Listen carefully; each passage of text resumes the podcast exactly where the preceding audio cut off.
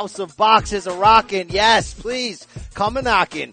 In this corner with Brian Campbell returns with the boxing edition as we dip more than our fists into that plaster of Paris for another loaded gloves explosion of the performance enhancing audio. The Brian Campbell, in fact, the voice that you hear ready to unleash yet another absolutely loaded show that will make your day. It's a hard on day for me today. Me as well, Eddie. No doubt about that. Not only will we recap what went on in DAZN over the weekend in England as Anthony Joshua defended a trio of heavyweight titles.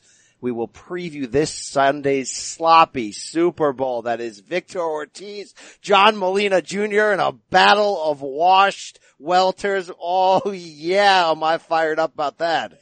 Dude, this is nuts. It really is. Wow. We got a pair. Hey, look, if that wasn't enough, guys, if that wasn't enough to get you through your week, Everyone's shitting themselves.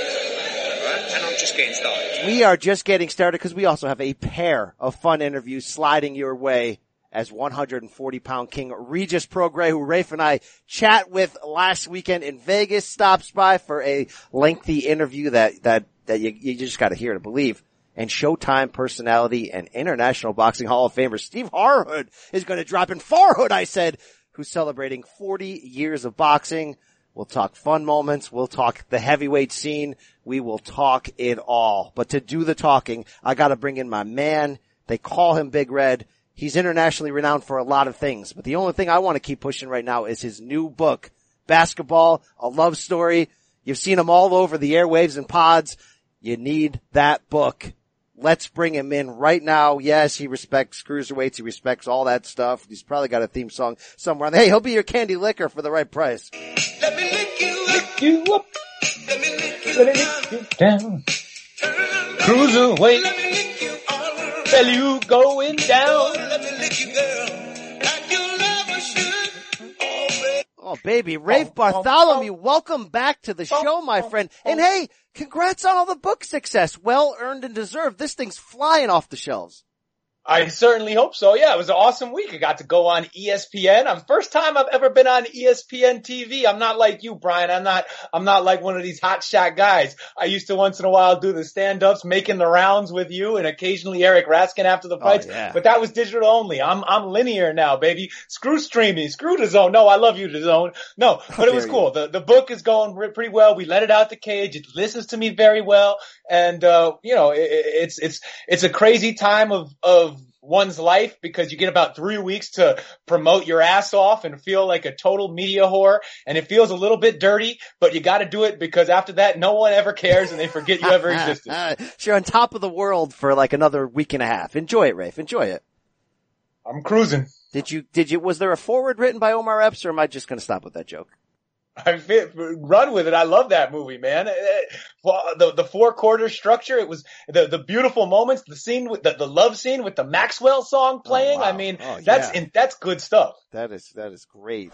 Great stuff right there. Do you know what was great stuff over the weekend, Rafe? Heavyweight boxing in the zone, if you will. Will you? Did you? Did you buy it? Did you, did you slide in that the zone or did you illegally stream it? I am a legal consumer, a legal customer of the zone. Yes. I'm in the zone. I look, I, I, I ha, look, they support the WBSS. All right. They, they're putting money in Sauerland's pockets. They're putting money in Usyk's pockets. They're buying double kebabs for all of us. So you know I'm supporting for that reason, but also for this Anthony Joshua Povetkin fight and, and a, a bunch of the rest of the programming. But really, I'm just, I got to show love to Usyk. Can we show love before we get into that heavyweight championship bout, which was the main event in front of 85,000 at London's Wembley Stadium? Looked like a rocking event as always. Can we show love for our man and our men, Todd Grisham and Sergio Mora on the undercard call one week after Todd Grisham joined this show to talk about Load Watch 2018 to say, no, I've never said that or I, you know, I avoid that at all costs. And then his partner Sergio Mora during the David Price bout when Pricey quit on his stool after four rounds dropped us this one. He might have shot his load a little bit. Rafe, I mean, that's not quite like, you know, Mayweather, you me, dog? Come no, on. wrong button. That's not quite as, as well as the other shoot their loads, but it's right in the pantheon there. It's right in the category. It happens, Rafe. It happens. Brian, I'm starting to wonder if we are somehow astroturfing this by the vibes we are putting out into the world are somehow trickling into the minds of the broadcasters who are covering fights and, and they're just compelled to talk about L's being shot. It's, it's our people. It's the listeners of the show. We don't have some catchy name for the listeners of the show, the, the ITC universe. We don't have anything lame like that. But these people show up and I forgot the name of the dude who sent us the tweet within one second of Mora making that, like making that comment. I wish I could give him a shout out. And then we've heard about that contender one. Every, I've gotten five different tweets and two DMs about the contender one. Finally, Rob at TWN dad on Twitter was like, you gotta put this on the show already. Shane Mosley Jr., pause Pausley Jr. on the contender. I mean, Rafe, it's a phenomenon. It, it's not even a joke anymore. Like, yeah, we ask all our guests, but it's taking over the world. It's true. We, it used to be the kind of thing where once in a while it would happen and we'd sort of giggle to each other like, man, only in boxing does some, does a broadcaster talk about someone shooting his load. Now it's like not, not only in, not just a once in a while you will catch this, but just turn your TV on or, or start streaming something once a week and, and you know what's coming at you. Wow. Wow. All right. Now that we got that gross stuff out of the way, Anthony Joshua defended his WBA, WBO, and IBF championships with a seventh round TKO over a game hardened and ready Alexander Povetkin in what turned out to be a very fun fight, Rafe. Joshua gets the spectacular finish with the two knockdowns and the referee waving it off in round seven. But what we had for the first six, Rafe, was kind of what I was telling people, which was don't count out this guy Pov- Povetkin because he's probably like the third or fourth best heavyweight in the world in reality. I know he had questions with age coming in, questions with is he on meldonium? Can he fight well without it? Rafe, he had a great game plan. His awkward rhythm and his accuracy became a problem for Joshua from round one when Joshua got rocked with a beautiful three punch combination. I give AJ credit because there was three of those first six rounds that he used his distance well, he boxed well, but for those other three, I don't want to say he was in trouble, but he was under fire and under pressure. Because if you look at the stats afterwards, Povetkin landed like two jabs and like one body shot. It was full on power punch headhunt the whole time. And if he wasn't stopped there, yes, they probably were going to rob him on the scorecards no matter what. But I was interested in seeing if he could really break Joshua down the stretch. But guess what, Rafe? It didn't happen. Cause AJ, It did, AJ's a finisher, bro. I mean, AJ is a friggin' finisher.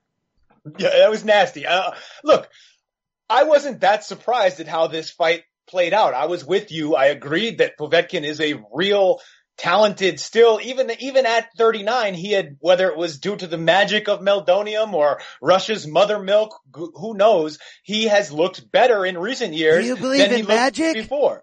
Magic! that's right. That's right. He, he's still hearing Teddy in, in, in, his ears and that's, that's keeping him going. Um, you know, he looked good. He, and there was, I didn't see any reason to, to think that he would come out, come into this fight flat or just get dominated or not show anything. And these, the, the best, the top heavyweights, Joshua, Wilder, they are, they have great power. They're great athletes. They're not great boxers. They, we, no one thinks they are. I mean, we, we, we make jokes about Wilder windmilling, but, and, and Joshua might be, is definitely a little less crazy and wild in the ring than that, but he still is not some sort of technician in there. He still has a little bit of awkwardness in the ring and not kind of crafty awkwardness, but just sort of, you could see the gears turning in his head while he fights. And that's not necessarily a, uh, that's not a huge knock on him. He's still undefeated. He's got wins over Vladimir Klitschko, Povetkin, uh, Dillian Whyte before we knew that Dillian Whyte was actually pretty good. You know, he's, he, the, the, the resume is starting to get pretty impressive, even if he doesn't always look like Muhammad Ali, cause he ain't Muhammad Ali. We ain't gonna get that again, uh, at heavyweight, probably, maybe never. Uh, so, yeah, he's not the he's not a perfect boxer. He got out boxed a little bit. He had some trouble, but yo, once, eh, you better not get in trouble against him because it's it's a wrap. Like he that what a finish. That Yo, was oh, I don't like, wanna go- emphatic, crazy. I mean, they were making weird comparisons on the broadcast that like, you know, he's throwing combos like a middleweight. Look at the speed precision, but they were nasty for heavyweight boxing. A six six guy that athletic to throw beautiful combinations that were fully accurate and flush. He gets guys out of there when he has them hurt. You gotta give him that credit. There's only one fight that went the distance in his career. So you gotta give him that credit. And it was the Parker one last time. But because these guys are flawed, and that's again, what makes this division so much fun right now. Everybody can talk, most of them can bang, and most of them are pretty vulnerable in their own way. So it's pretty awesome, this heavyweight era. But every time AJ goes in there, I think of the three that are unbeaten, AJ Wilder and Fury, we're harsher on AJ critically.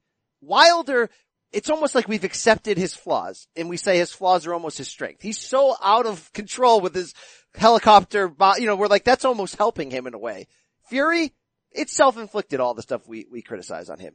But AJ, every fight, it's like we want to pick apart and be like, nah, he's not, you know, he's going to get knocked out by Wilder. He's really not that real guy. And I think even after this performance, some people were wrongly crapping on him when the reality was he showed incredible poise.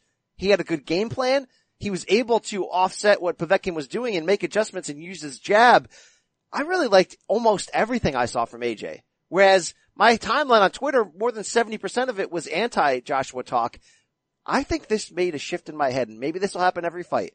But when Wilder rallied to knock out Luis Ortiz, Rafe, I was like, guys, I had it wrong all along. Wilder's gonna knock out AJ when they finally fight. I was wrong all along. Now I'm back on, you know what? AJ is just poised and has learned over the, each fight enough. I think that, that fight might go the distance and he might win it. Well, if that If fight goes there. the distance, it depends what country it's in, who's who's going to win, because it's either going to happen in Vegas, where we already we just saw a week ago what kind of no, I mean that was a draw, but still, we know who wins in Vegas. The house fighter wins in Vegas. The home fighter wins in Vegas. And if it happens in the UK, Deontay Wilder ain't winning a decision Yeah, ever, see those scores? ever, ever, ever, ever, ever, ever. Um, Bro, you but- see those scores at the time of the stoppage?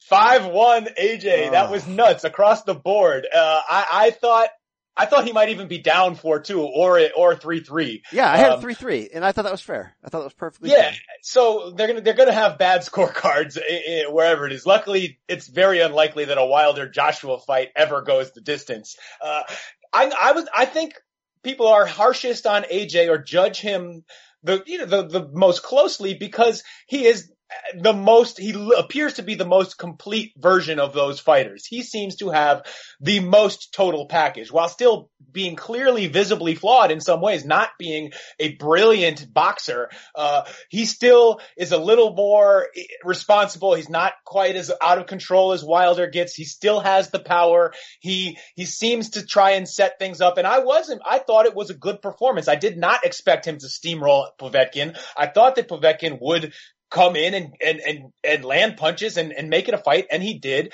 And then once once Joshua was able to to to land that right, you know, soften him up to the body a little bit before, uh, then boom, it, it was a it was a wrap. I thought it was a strong enough performance for me, while still the guy is still not a perfect fighter, and I don't think he's going to be in his career. But if he beats all the guys that end up being in front of him, then that's all he really needs to do. Tell me, Brian, tell me when I can start talking about Mr. Kebab. Alexander Oh, Usyk in the you- arena, giving him, giving AJ the crazy eyes from, from ringside. Have you seen that picture on Twitter? I have not, but I got, I, I got some sound, I got some quotes from, uh, Bellew saying he's not afraid of those crazy eyes, but, uh, yeah, uh, Usyk was there for, for a big announcement. That, man, that one day when we see that, oh, that's gonna be so good. But okay, But Brian, you gotta let me let me let me explain it to you Usyk since you are now. not you're not out there on Twitter hearing Jimmy the way I do. oh, how dare you. Uh, there, Usyk is sitting maybe second row, uh, staring, and you said the photo is taken from Joshua's back. I think it's after the knockout, knockout. So, and he's looking. You can't tell if they're actually making eye contact, but but Joshua is facing Usyk's direction. Usyk has the hood up on his ugly black zip half leather jacket thing that he was wearing that day. He's got the hood up, and he's just beaming straight into the ring with the crazy kebab eyes. It was, it's fantastic. Oh, wow, that guy, everything that guy does is just, it's just amazing. Mama finger, papa finger, eh, so good. All right, to close on Joshua here before we actually transition out, out Usyk's way at some point in the show, um, I'm just so excited about where the division's going. I mean, it- like think about it. We have three unbeatens. Before Luis Ortiz lost, we had four and they're all, we still don't know who's going to be the last man standing and it's crazy fun. And they, you know, in Joshua's case, he draws big crowds and he's learning on the job because he won the title against Sir Charles Martin or Prince Charles Martin in the 16th fight before really he was ready. You got to give him the credit for his evolution. He's evolving. He's becoming, uh, you know, a really good fighter to the point where like, I think we overly, the, the performances against Takam and also against Joseph Parker were probably his two worst in recent memory. And we held those against him a lot in terms of warning signs. But I think he might be one of those guys to a degree that fights to the level of competition because I thought Povetkin coming in was the second most dangerous opponent besides Klitschko that he ever fought. And I thought this was probably his second best performance, you know, beyond Klitschko. Although, I mean, certainly there were holes in that Klitschko performance, but overall, he fought really good and was able to finish him. Where we just, just gotta give him the respect. This division's wild. We just gotta give him the respect. I just can't wait to see what's gonna happen next. I know there's a possibility Dillian Whyte slide, Dillian Whyte slides in there for a rematch. I know it's not a guarantee that, you know, Joshua faces the winner of Wilder Fury, which by the way officially was announced by PBC. We don't, we think it's on Showtime. That part wasn't official, but PBC put out a release that said December 1st pay-per-view Fury Wilder is on. Both fighters confirmed it, so that's great news. You hope, because Joshua's got April 13th at Wembley locked down, Rafe, that he's gonna automatically fight the winner. But this is boxing and there's a lot of BS. Even if it gets pushed off, I'm not fighting that battle right now. I'm fighting the battle of I'm just so excited that 100% we're gonna get Fury Wilder and we may have a winner out of that. And then we can start banging the drum for Joshua against that guy. Great time to be alive, Rafe. We're back. I mean, the heavies, we're back, bro. Bang! We are back. We're, uh, it feels sort of bang You're sometimes. just, you're just not Bang, bang, you're just not banging them. We, we, got, we gotta bang them. I mean, just a little, yeah, man. But Brian, here's the here's the problem. Sorry to rain on this parade a Don't little bit, it. you know, Don't give it a little tinkle. But Don't tinkle with the Finkel. Don't do it. Come look. I, I have to tinkle on it. Look, blame Finkel because I'm about to tinkle. Brian, you already hear what Eddie Hearn is saying about April 13th and Fury Wilder. He's saying Eddie Hearn is saying that they need to make a deal before December 1st. Oh, stop it. Anthony Just- Joshua is saying, I don't want to wait till December 1st. They have to, they have, Why? they have apparently Eddie Hearn's a busy man. He's got some business to take care of. He wants to get that paper ready saying, okay, Wilder, you beat Fury. We are locked in April 13th, ready to go. Oh man, I hate this crap. I hate that crap. I was just so excited about this. Now you got me so mad. Boy, it's frustrating. It really It is. really is. I, no one should have to sign beforehand. Just, oh, I mean, what? I don't want to wait. You know what I mean? Like, uh, You know, he's talking about how he doesn't want to have to find an opponent for AJ on, on short notice if the Stop if it. the negotiations fall through. Where's Say that, you know, he says, "Oh well, these people are hard to work with in general. We've already had problems with Shirley Winkle, Shelley Finkel, and we're gonna it's gonna take a, a long time to negotiate. So if we start after December, then geez, we might not finish till February. And if it falls apart, then who's who am I gonna get to fight AJ on two months' notice? Is uh, Just- da. Uh Stop I it, don't- you know. Stop it. yeah." all right. I agree, Teddy. Don't- I don't- agree. Don't, but don't just be ready. buzz. Fans be ready. Brian be ready. Don't Like- eh, don't don't don't don't fly the flag at full mast because Rick, it I don't want to to come, come down. back down from this cloud because it's taken me all this time to find out what I need, right? And that is Da- you know, damn consummation of the heavyweight division, you know? So I mean, oh.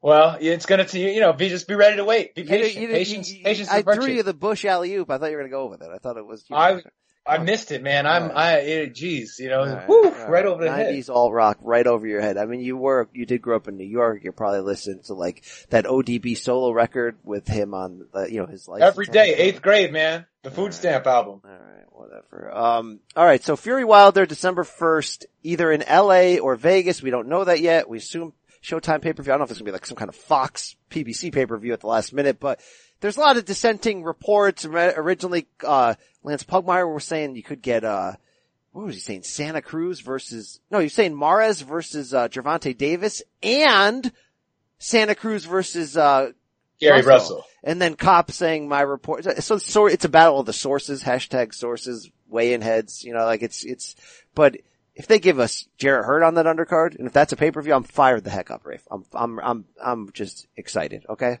You got anything else? No doubt. It, whatever they get on that undercard is probably, I'm down. I, that, that main event is exciting for enough reasons. It's just going to be so much fun watching them sell that fight. And then when they get in the ring, I don't know, but at least getting to that point will be fun. All right. One word answer from you. No, no Raskin, uh, things. Just give me one word answer from you.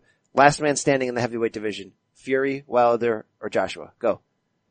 Right now, you're, you're, you're Joshua. All right, all right, okay, that's fine. Right now, I'm saying Fury. Right now, I'm saying Fury, but I'm saying Joshua beats Wilder. Whereas the other day, I would have told you Wilder beats them all. It's see, that's why it's fun because I'm all over the place, Rafe. You know what I'm saying? Shout out to the Irish crew. Shout out to the 80K crew. Shout out to Alex Godinez. You see that Borat video he posted of him doing like a Triple G press conference? It was kind of funny. If, at the Very Alex good. Godinez, great, yeah. great cinnamon jokes. You know, he brought in the, the Sergey Kovalev, hello my boxing fans. Hi, my boxing Uh, fans. Uh, hi, my, my boxing fans. Yeah. Uh, Rafe, uh, Hi, my boxing yeah, hi, we got it. They got it. Okay. Ah, Um, so good. I want one final thing on you, uh, 30 words or less. A review of DAZN for the first time. I thought they, they screwed up having Sugar Ray Leonard on. We all knew that, but they did well to have Sergio Mora also call the main fights because Sergio Mora is really good at this job. Okay? He's not Paulie Malignaggi, but he's really good at this job. And he's not irritating from my point of view. So if you use Sugar Ray Leonard, who sounds like he's sleeping on the broadcast, if you use him as somebody you go to for specific Sugar Ray Leonard questions, and that's great.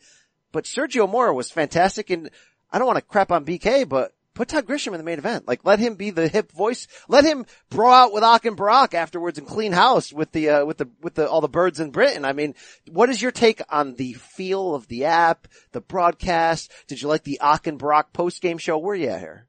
So I thought it was all right. I mean, the, the, the most important thing is my stream was pretty clean. Like I, it lagged a couple times, but caught up right away. I didn't have to reboot anything. I heard, I heard our boy, uh, Brin-Jonathan Butler on the, uh, uh, on the podcast with Patrick Connor talking about how him and Thomas Hauser couldn't figure out, or not that, not that they couldn't figure out, but they couldn't get their stream to work. Sorry about that. You know, maybe the cape was too strong around creating the force field. I don't know.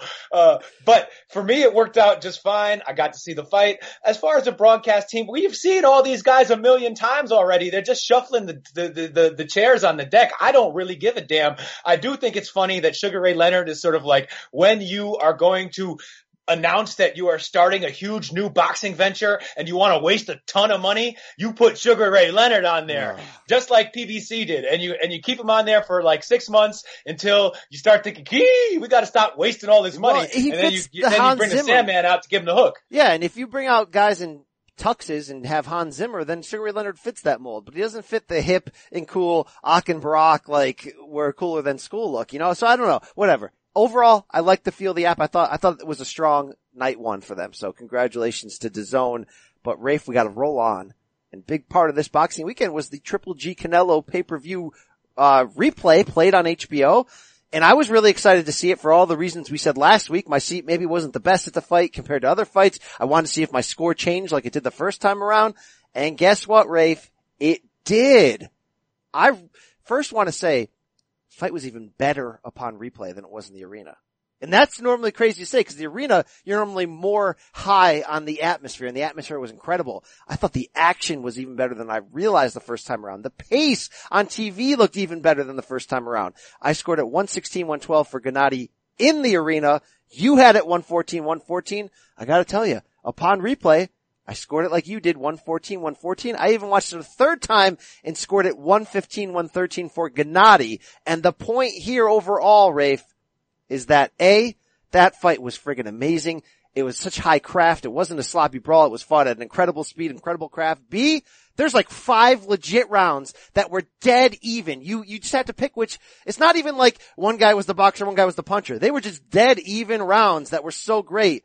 And C, can we stop ever, ever calling it a robbery again? And I know a big part of that apparently was Teddy Atlas that got the blame. I didn't originally hear what he had said on SportsCenter. I went back and got a little bit of sound because we know we like to play that stuff. I got to ask you this. Stephen A. brought up the name Adalaide Byrd. There were no Adalaide Byrds this time around. Uh, Two judges had a 115, 113. One had a 114, 114. So it was really close. Help me out. Help me see the fight through You the know two what? judges. Wait, take- I gotta say one thing. I gotta say one thing. You know what that is? That's doing a robbery without leaving fingerprints. That's all it is. You don't have to rob somebody by a hundred points. Then that means it was an By- effective yeah, robbery. Yeah, it was an effective didn't give him robbery. fast food. It's still a robbery. It's a robbery. I don't care if it's by two points, if it's by one point. It doesn't have to be by a hundred points. They did it with gloves on. Okay. Rafe, it's still a robbery apparently. It's not a robbery. So we can put that to bed. You know what it was? It was a damn good fight. And before I throw it to you, do you know what I did not see in the arena that I saw in watching on TV? That Canelo backed up Triple G a lot more than I realized the first time, even though our podcast was about me talking about how Canelo backed him up and I couldn't believe it. It was more than just a couple round period. He backed him up constantly. And two, Rafe, late in that fight, when all we talked about was that Canelo was rocked and almost stopped, he really wasn't that hurt. He really didn't get hit that clean either. I'm, Hmm. like, I just told you I watched it three times and twice I scored it for Triple G, and that's true. But not to do this lame ass story of the fight, Max Kellerman. How many times can you say that one broadcast? But he's right. Canelo won the damn story of that fight and he fought like a man. Look, I think he won the damn story of the fight if you're the person calling the fight and you continue telling the story of the fight and saying that Canelo's winning the story of the fight. Are you, uh, no, uh, the story, the, I mean, that is, the story of the fight could just have easily been if I if I were the network who was more interest who was more invested in the older fighter who won't be around as long as the younger fighter who makes more money. If I were that network and I was trying to sell the fight for for that older fighter, I would say, "Wow, he is doing something we almost never see him do. He's boxing in a way, he's circling, moving around the outside of the ring in a way that we never see him do, and he's still effective. He's still he's still snapping Canelo's head back with the jab. He is still outworking him. He is still landing a lot of telling blows and, and, and making Canelo miss at times. I could tell that story. That would not be totally false. Uh, that would be a story of the fight. I, I'm not, I'm not down with the story of the fight stuff. I, it was a dead ass even fight. I'm dead ass serious about that. And at, at the same time, I understand where fans are coming from when they are so upset and so uh, beat down about never getting to see a guy that they have cheered for and seen climb this ladder get over the hump, feeling like it's impossible because True. there's there's there's this thing. See, see that the problem, the thing that makes it hard is that Canelo is that good. He's really effing good. I can't stand the guy. He's God damn, he's good though. And he look so so he goes into Vegas knowing what does he need to do. All he needs to do is fight his fight and not go down, not get knocked out. He's a good chance he's coming out without an L. All right. He, it may be a draw. It may be a majority decision. We said this last week, Brian. How many, how many fighters, active fighters have like are five and oh or four oh and one in split and majority decisions? That's Yeah. pretty Well, strange. look, there's no one's Uh, doubting that. Like they, that's that's the whole Vegas home fighter thing. I just think like in your so everyone came back at me at Twitter when I reposted my my corrected score. They're like, "Oh, you just got influenced by uh, you know, Jim Lampley and Max Kellerman and Roy Jones." It's like, well, no, because also let's not forget Harold Lederman was all over Gennady's junk. He had it 116, 112 like I did originally. I was just saying, getting a better view of it with the different camera angles, Canelo did more of the guy who was pushing the action. And especially in those early to mid rounds, he was throwing more punches it looked like than Gennady. And Gennady was sucking wind so hard in rounds four, five, and six that I think overall, it's not even a, hey, it was a close fight, but uh, Canelo benefited from the, the mini robbery, like Teddy's saying. It was just a damn close fight, and I can fully see where the judges could actually give it to Canelo and Rafe. When I left that arena, I was telling you that the 10th round, man, Gennady had almost stopped him. He looked great. And in that 12th round, how could two of those three judges give it to Canelo? I went back and watched rounds 10 and 12. I still scored them both for Gennady, but I can actually see the success Canelo was having where somebody could make a case for him because those rounds were really that close, Rafe. Yeah. Uh, they were all close and that, that's why this is not the fight to base our I hate boxing, it's all corrupt argument on because it just doesn't hold up in that light. It's a it's sort of a shame that the guy that everyone was rooting for to lose didn't, you know, got the win over the guy everyone was rooting for to win. And obviously that's not everyone. I'm speaking in generalizations, but there is that like very vocal segment of the fan base that feels that way, but this is not the fight to hang that argument on because it was about as dead even. And these two fighters are about, honestly, after seeing them for 24 rounds, they seem about as dead evenly matched, even though, I mean, that's what makes it, that's really what makes these great fights and makes it a great rivalry is that they both they're not, it's not like watching carbon copies of each other face off to a draw. They're both doing things in very different ways, exploiting weaknesses of the other and using their different strengths. And, and still it comes out even. It is a, it's a um, beautiful style matchup. It just also hurts the, the Golovkin fans for reasons that are pretty understandable. Boxing is full of shit, man. Assuming. All right, all right. Uh, let me tell you this though. You sent me some really good Teddy sound with our boy Marcos Villegas of Fight Hub TV that was recorded before the fight. And Teddy says a lot of BS. I just played that rant about how it's a robbery when it's not a robbery. But Teddy predicted Canelo would win. And I want to play you what he actually said because in the end he was kind of dead on. And I'm going to say something that's probably quite strange to the ears of people, but doesn't mean I'm right, doesn't mean I'm wrong, just means where I'm coming from and what I'm thinking from from my life is that maybe he was on something, and maybe he's made terms with himself, and maybe for the first time in a long time he's going to look inwardly and find out what he is, and that's powerful. So for the first time, maybe he's going to say, you know what, freak this. I, I, I, I'm a Mexican born fighter. I've been a champion. I've been fighting since I'm 16 years old. I didn't get here for nothing. I got here for a reason. I got here because of me. It's about time I'm me. I'm going to look in the mirror. I'm going to be me. And if, if, if that's happening, like I think happens sometimes in this sport, I'll take Canelo. Rafe, I play that for you? Cause if you want a damn story of the fight, Max Kellerman, Teddy just nailed it. That's the story of the fight. Unless Canelo's veins were just dripping with clenbuterol, he looked inward. He was a man. And it came out so much more upon rewatching the fight and seeing what physically he was doing to, to Golovkin. He shattered the, the, the myth. He shattered the ghost. He took, he took, he didn't take Golovkin's soul, but he, but he slayed the ghost, the myth. He did it. He was a man. He was a real man. The Mexican style beat the old Mexican style. Like, I'm impressed with Canelo and it has nothing to do with the money fighter or HBO or anything. Teddy nailed it. He changed his tune after, but he nailed it beforehand, Rafe. I I think Teddy did what it, that was just, that I remember sending it to you because it was just interesting. Like why it well how did why did Teddy go down a notch all of a sudden and where did where did he why is he summoning up wise man Teddy here all, to, to talk about this fight? It was it was an interesting decision and and he ended up being yeah it played out pretty much exactly like that.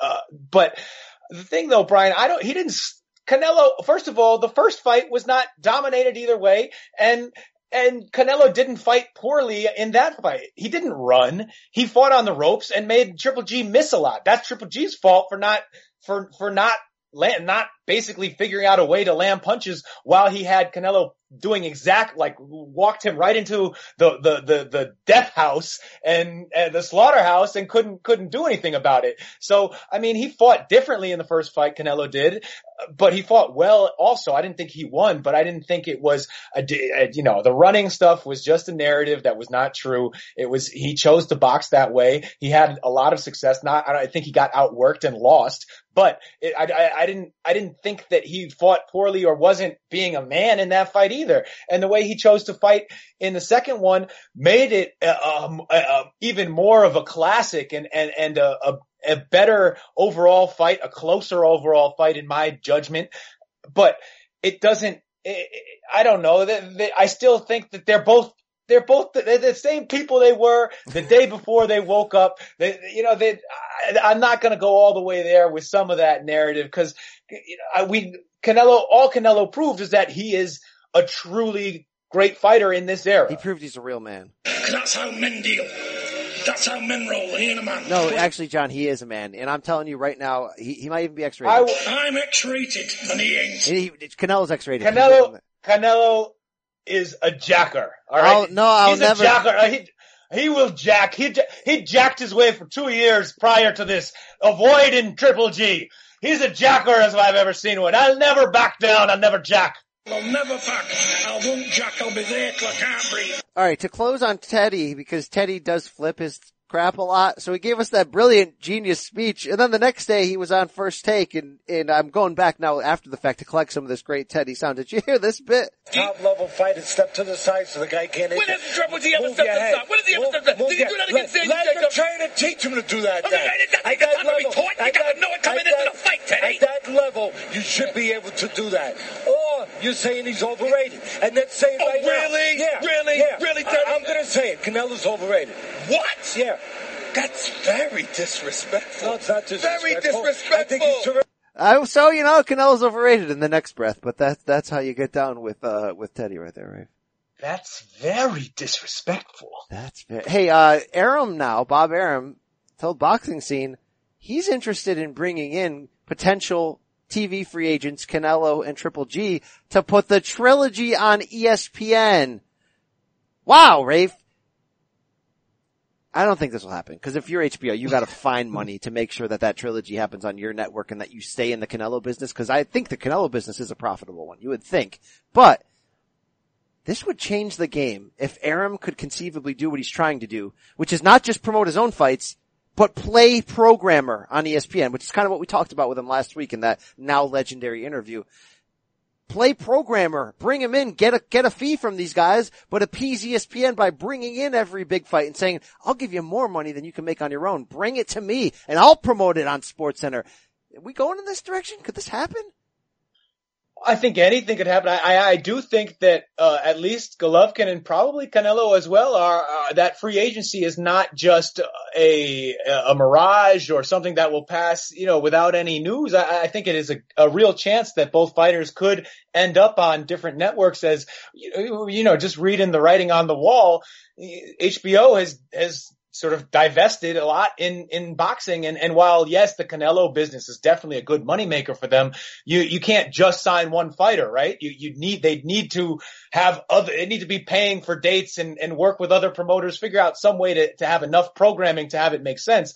Uh, and it doesn't, it's unclear whether or not they, business wise, they're choosing to go in that direction. I guess this will be the test if, if HBO is going to remain, at least keep a foot in the pool of the dirty, dirty pool of boxing. Uh, this is, this is the test. But you know, Golovkin, we heard it all week during fight week. He's not happy with HBO. He was, they, they, because of what happened in May, the, the, the rematch having to be rescheduled, HBO didn't want to have him fight on the regular network then because there was no budget already allotted for it. So he was paid pretty poorly by his scale to, to beat Vanes up in two rounds. And I, I guess, you know, a million bucks for, for whooping Vanes is not the worst thing. It's better than a sharp stick in the eye, but come on, Golovkin deserves more than that. Uh, he's one of the marquee fighters in the sport. Uh, so, you know, and I'm sure that listening, or I don't know if he's listening, but he certainly will have heard how hard the broadcast sold Canelo over him in this rematch. And I bet while I'm sure he understands it was a close fight, he has a good reason to believe that he should have won it. I bet you and I'm sure he's not going to appreciate hearing them, you know, like lube up Canelo's entire nether regions and just insert everything. They, Triple G don't need to hear that. And I don't think that he necessarily cares about Jim Lampley's ridiculous, weird monologue on the fight game last week, which just seemed meant to kiss Golovkin's ass and be like, "Oh no, we still love you, buddy. Come back, don't Oh, go." he You know, compared may him to out the door. Ali. He compared him to Muhammad Ali. It was just bizarre. All right, Rafe.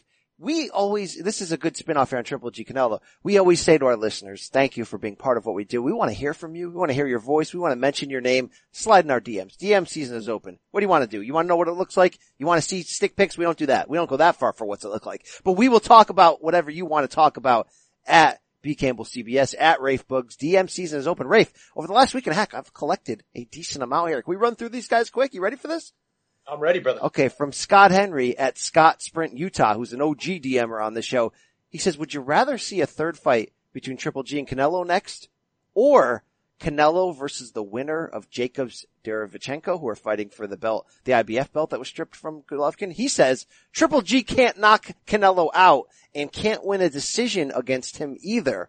I want to see them fight other people. Rafe, before I get your answer, on whether we will see them fight other people. You did send me some, uh, fantastic sound from the great Danny Jacobs. You know Danny Jacobs, right?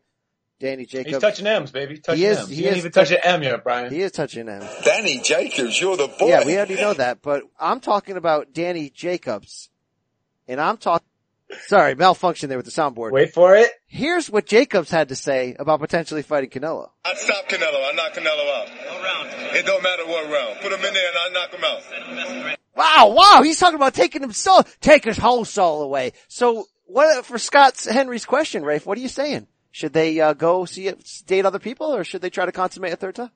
Uh, I see it from both sides. I, I get Scott Henry, Scott's point, and it really, part of me worries about seeing the third, the trilogy fight there because Triple G is just gonna keep getting older, and I, I, I will be sort of heartbroken if Canelo gets the clean win over Triple G, either, uh, God forbid, by stoppage, but even a clean decision over, over Golovkin when it just looks like Golovkin is fine, the age has finally caught up with him and, and Canelo remains in his prime. And then that taints, that, that affects the legacy. People will be talking about, oh, Canelo was always the better fighter. And I'll be like screaming into the wind, saying like, no, it's not true. They were dead even. Golovkin deserved the first one. God damn it. Um, I, I see that coming. I don't want to live with that.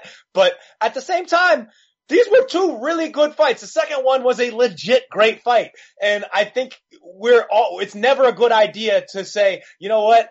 I think I've seen enough great fights. Go make some other fights that may or may not be as good. I can hear that you're feeling it. You're feeling it. That's right. To watch yourself. Watch yourself there, Rafe. Uh, yeah, I'm with those answers. Um, I think, by the way, Jacobs would stop Canelo. Oh my God, you just heard that right here. I just told you how much Canelo was a man and that his bag is just huge. But look, Jacobs touches M's. Danny Jacobs, he's the boy. I'm just telling you, he's a different animal in there. I know you think I'm crazy. All right. Number two, question number two from Reno Hightower at Hightower 12. He says, Rafe, I love boxing, but I hate boxing. Clearly, I'm right in not monetarily supporting it. I think this came right after the Triple G decision. I'm assuming our buddy Reno here is on the side of Teddy Atlas calling it a robbery. So Rafe, we've all been there before with the I love boxing but hate boxing. Is Reno Hightower right in no longer monetarily supporting it? I think that means stream at all costs.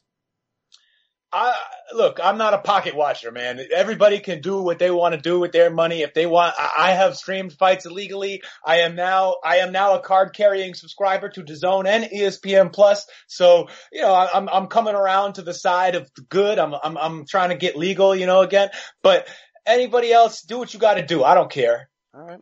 From Nick at underscore Nick X, he says, BC, do I not respect box and that I had Canelo winning the first fight 7-5 and also winning the second fight 8-4? And he adds, I usually don't have crazy scorecards. Bro, Nick, thanks for joining our show. If you had Canelo winning the first fight 7-5, you do not respect box.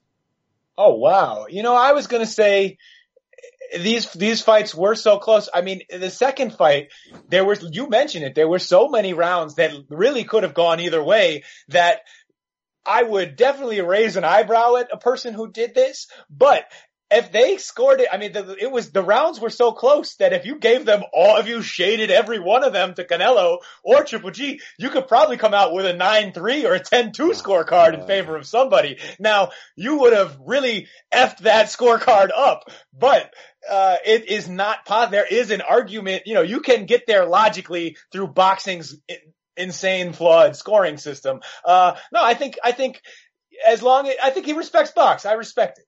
I respect box. I respect everybody. I respect everybody.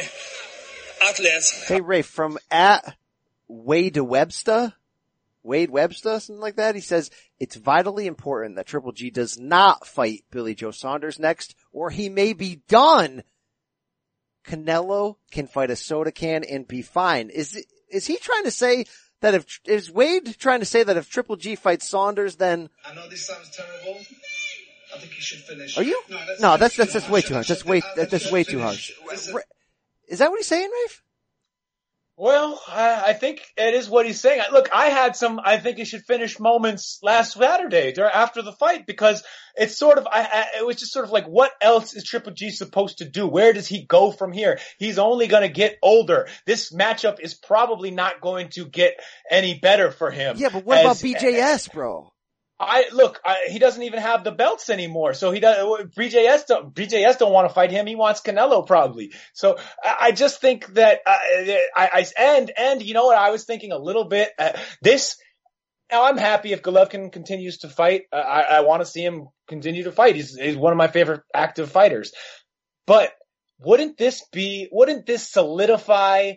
A nice Marvin Hagler narrative for him. Just walk away, say F boxing. Yes. This, this boxing is full of S. I'm Paulie Malignaggi. I'm never fighting again. I never, I, you didn't give me a fair, I got, I've got, I fought my way from Karaganda, Kazakhstan forever. I, I, I, I fought all the way up from that through the Olympic silver medal, made his way through, through bad promoters earlier in his career, got to the States, took the country, the boxing world by storm, got to the pinnacle of the sport and didn't get the fairest shake in the two biggest fights of his career. He's out of here. Everyone, that'll be the, that's what, he'll be remembered for that. It'll be controversial. There will always, the same way people still, you know, are still torn over Hagler and Leonard, that people would be torn over Canelo versus Golovkin, but that'll go on forever and ever and ever. And it'll, and there will, and there will be this hardcore. I will be there telling my children and my would be a grandchildren. Move to boxing. Golovkin,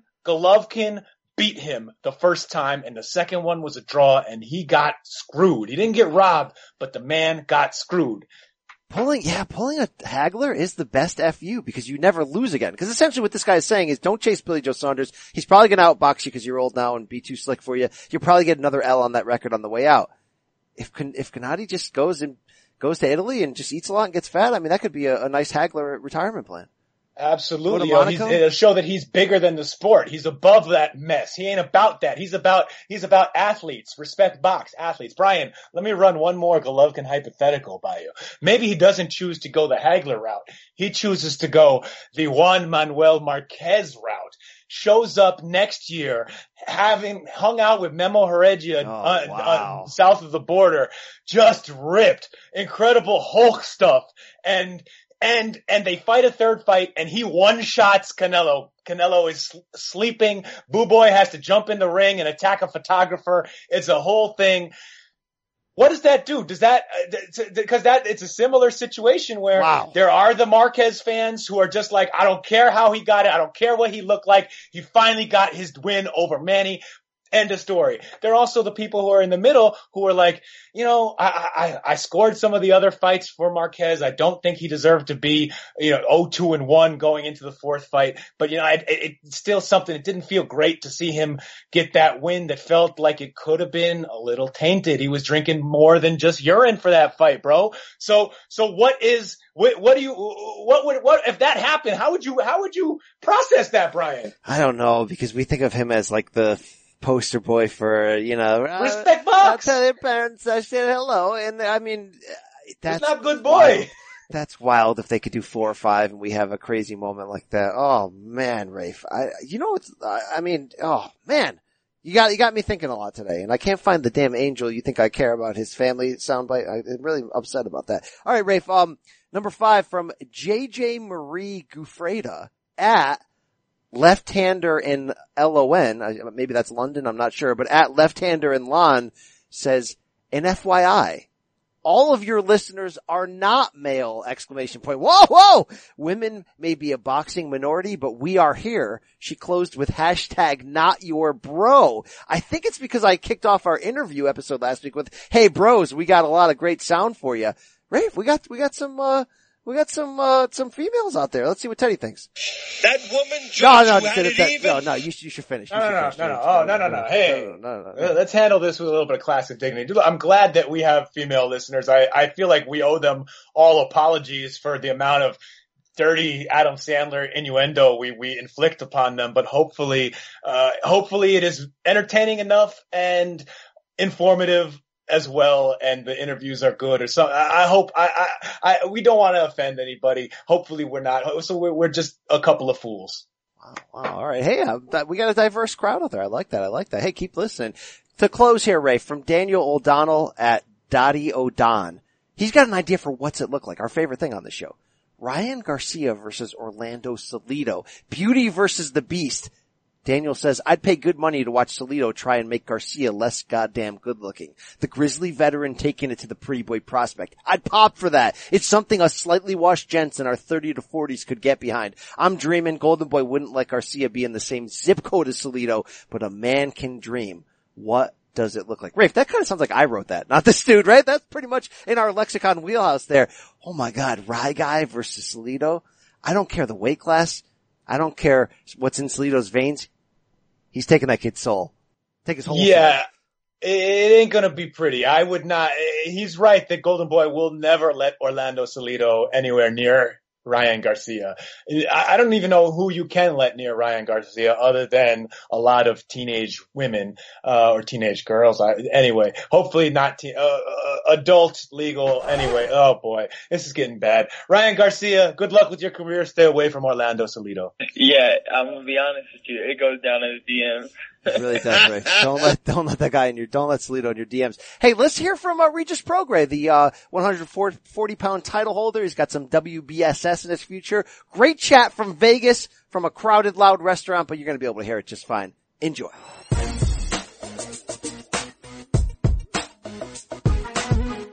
Regis Prograis in the house, CBS Sports here in Vegas. We're fired up, WBSS, bro. I'm sure you are too. October 27th is the correct date. Definitely. Terry yeah. Flanagan Terry Flanagan, yeah. taking this Brit out. What, tell me about joining this tournament. How, how excited are you? I'm super excited. You know, like I was saying earlier, it's the best fighting the best. Um, that's, you know, I think that's the best thing about this whole tournament is like the best people in the world is fighting the best people in the world. It's no ducking, it's no running. You know, right now, and, and just like I was saying earlier, you can, you know, right now, it's so many different good fighters in, in even the same weight division, and you don't know who the best one is, you know. So with this, you gonna know I'm the best. Dude, you quickly ascended to be the face of 140 now, and it's, it's the division was almost in a transitional where there's not as many sexy big names, but like you got a chance to be that name now. Exactly, and exactly. I feel like you get it marketing wise, you know, like like Yeah, yeah, yeah. the mask is a gimmick, but it's working. I know so many people go, I don't know that guy's name, but who's that guy with the damn mask? so I mean, exactly. you're pretty calculated. Yeah, definitely. I mean, well, the whole mask thing, I honestly, like, I did with the Ruru name, I didn't even like it at first, you know, um, and then I wore the, I, I, I, I wore the mask the first time, my 10 pro fight in Houston, and, like, the fans went crazy. And then ever, ever since then, like, I started wearing the mask. And it was a different mask. Now I have a, like, the mask I wear is, like, custom made, like a thousand dollar mask, Nice. custom made, only one in the world made, you know, so it's, it's, I mean, I just love it, man. It's just, just all that stuff, like the whole New Orleans thing. That's what I always like aim to do, get the New Orleans city, my, my city behind me, and it's, it's like perfect. And you talk about the tournament. I think you know one of the one of the real good things about that for you or uh, whoever will win it is that every level at the wins get better, right? Because the guy, if you meet somebody in the finals, they had to win two Yeah, tough exact- fights exactly. to get to that. Yeah, And you see the way it's elevated the guys who won. Who, who, who, who We're saying no pies, no easy pies. No, no, that's what I'm saying. It's no none. BS in Yeah, that, it's right? none. Yeah, it's no BS in the tournament at all. And like that's what I said. That's what I like about it. I'm a competitor. Like I'm in a sport to compete. Like I want to fight the best people out there. You know, I feel like I'm the number one. I'm, I'm the number one fighter in the world at 140, and I want to prove it. You know, um, I don't care how many people say it. Like I want to really prove it. You know, because there's still doubters out there say, oh no, what about Josh Taylor? What about Jose Ramirez?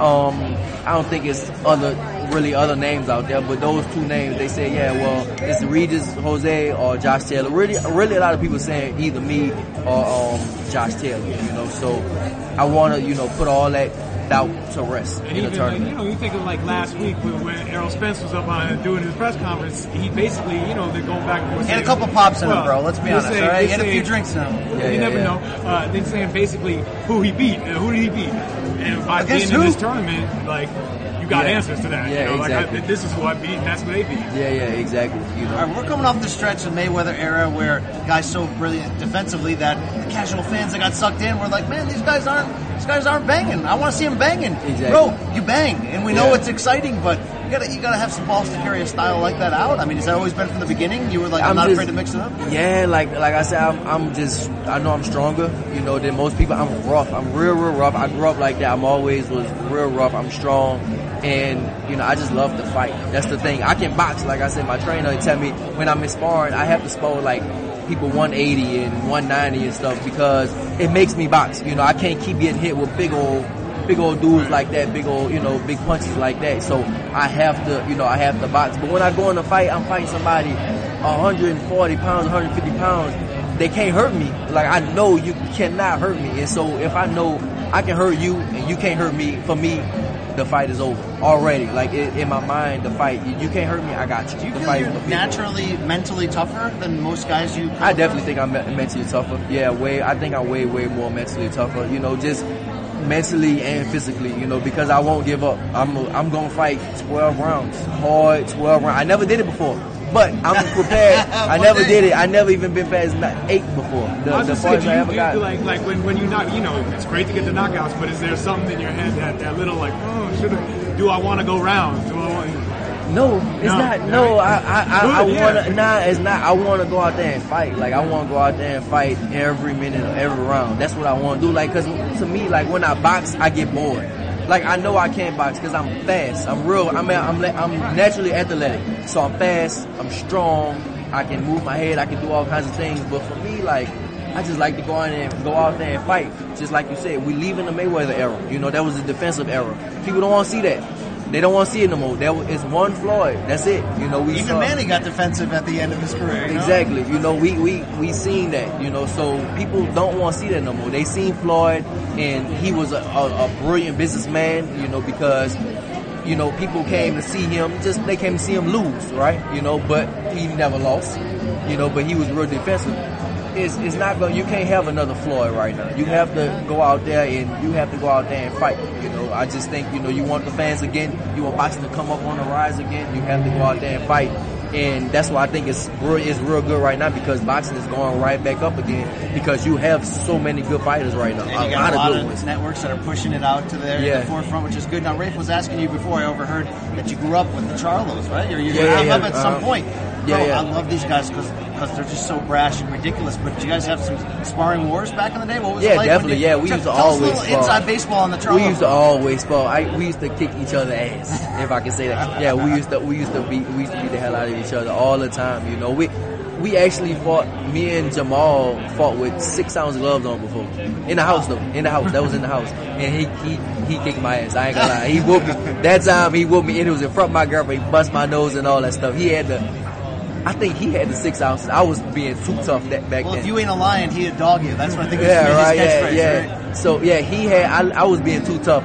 He had six ounce gloves on. I had Oh, 14 wow. ounces on, and he had he just bust my nose all You up. said you spot him eight ounces. Yeah, yeah, yeah. No, yeah, exactly, right? Yeah, that's when they still made the six ounce Everlast gloves, and. We had a pair. So yeah, we used to. But we we always went to. We sleep by each other's house and all that stuff when we was little. And I mean, you you were talking about that sort of that, that toughness you got. I mean, I feel bad you got to talk about it like in every interview probably, but you know, Yeah. is that we basically you think it's something you always had, or it also has to do with you know having to live through Hurricane Katrina and, and move around after that? You know, New Orleans, I think Houston, around. I, I think it's just something that I, I have, you know, because it's a lot of people that went through Hurricane Katrina, but they're not ranked number one in the world, True right? Yeah, so yeah, yeah. it's a it's, it's a whole bunch of them, but they they if you put them in there with me and from my own city, I guarantee I will come out victorious. I guarantee, you know. So I just think it's just it's something in me. It's something in me that just I just like to fight. I always like to fight, and that's just how I am. Did moving, you know, did having to move all those times, you know, when you- when you're a teenager, did that slow down some momentum in like your amateur career or stuff like that? No, you know why? Because I, I didn't start yet. I had did I went so I went to the gym for literally three months before Hurricane Katrina hit. That was it. I had one amateur fight or something like that. One or two amateur fights, and that was it. And then Hurricane Katrina hit, so I had to. I stopped for. I mean, I stopped for probably almost like well, maybe like eight months or something like that, eight nine months until I got to Houston. I finally settled down in Houston. Then you know I went, but even then when I was traveling around and Hurricane Katrina hit and I was moving all around, I still was like training.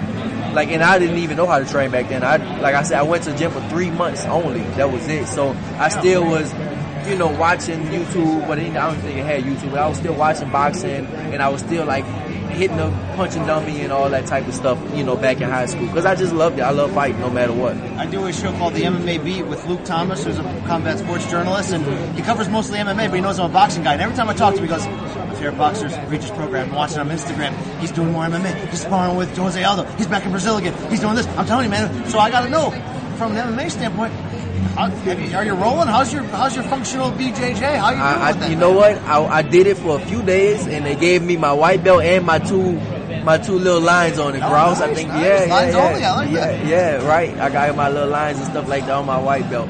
I mean, I like it. I definitely like it I, because I'm rough and I like to slam people and all that stuff and be rough like that. But um, we all know boxing pays way more than MMA. Oh, so yeah. Oh, yeah. Oh, you yeah. know, let me finish. I definitely want to finish up my boxing career. And but you know what? If what if they what if Unless they say Conor comes calling. yeah, let's kind of say yeah, let's fight in the octagon. You know what? I might have to hang the gloves up and train for a year, something like that, and go to, go back to Brazil and train, and then do Outside of the boxing element of MMA, is to talk about storylines, Jose Aldo training you to beat Oh, Conor. would be, exactly. That's a storyline. That's some Exactly, pro wrestling right. stuff right there. man. Yeah, um, outside of the obvious hands that you would have in MMA, is there any aspect of that game that you are comfortable with?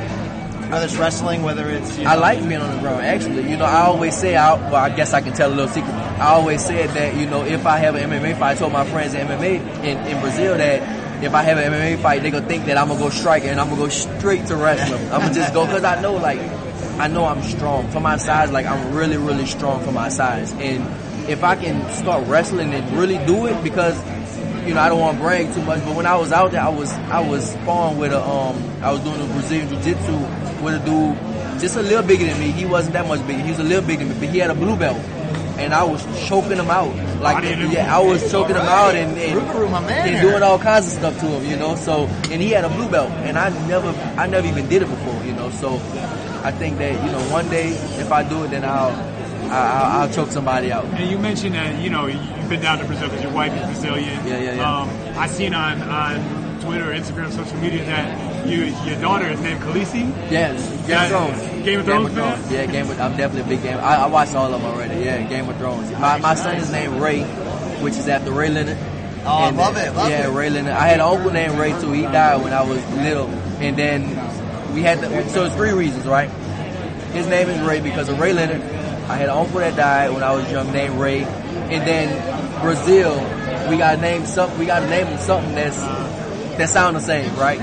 That's like they can say. They they really can't even say. They say hey. I was because just saying in the Brazil- R's in Brazil. the, the R in Brazil is like an H, so they say hey, hey Zinho or whatever. But, So, yeah, so they, that's they call you Hedges? or- Hedges, Hedges, Hedges. My name I is like Hedges. that. I like that. I like Like, that. yeah. Not to be confused with Edges Clemens of Yeah, I know, right? Hedges. So are you managed by Peter Berg? Yep. How does that relationship begin? Uh, I mean, they, I think they reached out. I have a, um, I, I was working with a, well, I still do work with a company in um, New Orleans called Strictly Business, and they kind of reached out to them. And I went to the gym, and I, at the time, I was still managed by another. Um, I had another manager at the time, but the contract was ending and stuff. And I just was like, you know, seeing who want. Like, my contract was ending, so we were just trying to see, you know, who wanted me and all that stuff. And I had a lot of offers on the table, some big money. Um, but I went out to LA and I just like it was just a real good vibe with them, with Peter Berg, real cool dude. We always FaceTime and talk and stuff like a big that. boxing guy. To He loves boxing. We spar and all that. Now, are you able because of his his profile, his connections? Is that are you? Is he going to be able to maybe get you looks and certain entertainment or Definitely, crossover that you wouldn't get before? Definitely, and that's that's the reason why I did it. You know, you gotta think about life after boxing. Also, you know, I, right now I'm a I'm I don't want to think about life after boxing, but while I'm with them, they can be thinking about that. You know, I don't have to think about it right now. They can be thinking about that. You know, one day I might be a movie star or something. I, we know Well, Mark just- Wahlberg just, and The Rock and all casual that. mainstream attention because look, like we're in the Floyd and Manny era, and people remember Roy Jones, and some people know Lennox Lewis, but like a lot of great fighters in between that flow that the average Joe just doesn't know. Yeah, exactly. Boxing went to pay per view; it's always on cable. Yeah, yeah, yeah. It's getting back to regular TV, which is good, but we also have to tell people stories, and, and, and I mean, you know, you got a great gimmick, great, great look, and you can fight, so it's Yeah, sort of yeah. like. You want people to be known. I mean, you don't have to go on TMZ like Adrien Broner, but you want people to know who Yeah, you are. yeah, yeah, yeah, exactly. Yeah. It's, uh, does it, does it, like when you're out there in LA, does it, it does it kind of, I don't know, does it seem crazy? Does it bug you out sometimes? Like, man, here I am, like Peter Berg, and he's got, we got Marky Mark running around. Yeah, yeah, we was, yeah. He came to the gym, watched me spar. One, one little funny story. We I sparred with his chef. So his chef came in, Mark Wahlberg chef, right? So his chef came in one day, said, "I can, I can spar three rounds with Crawford."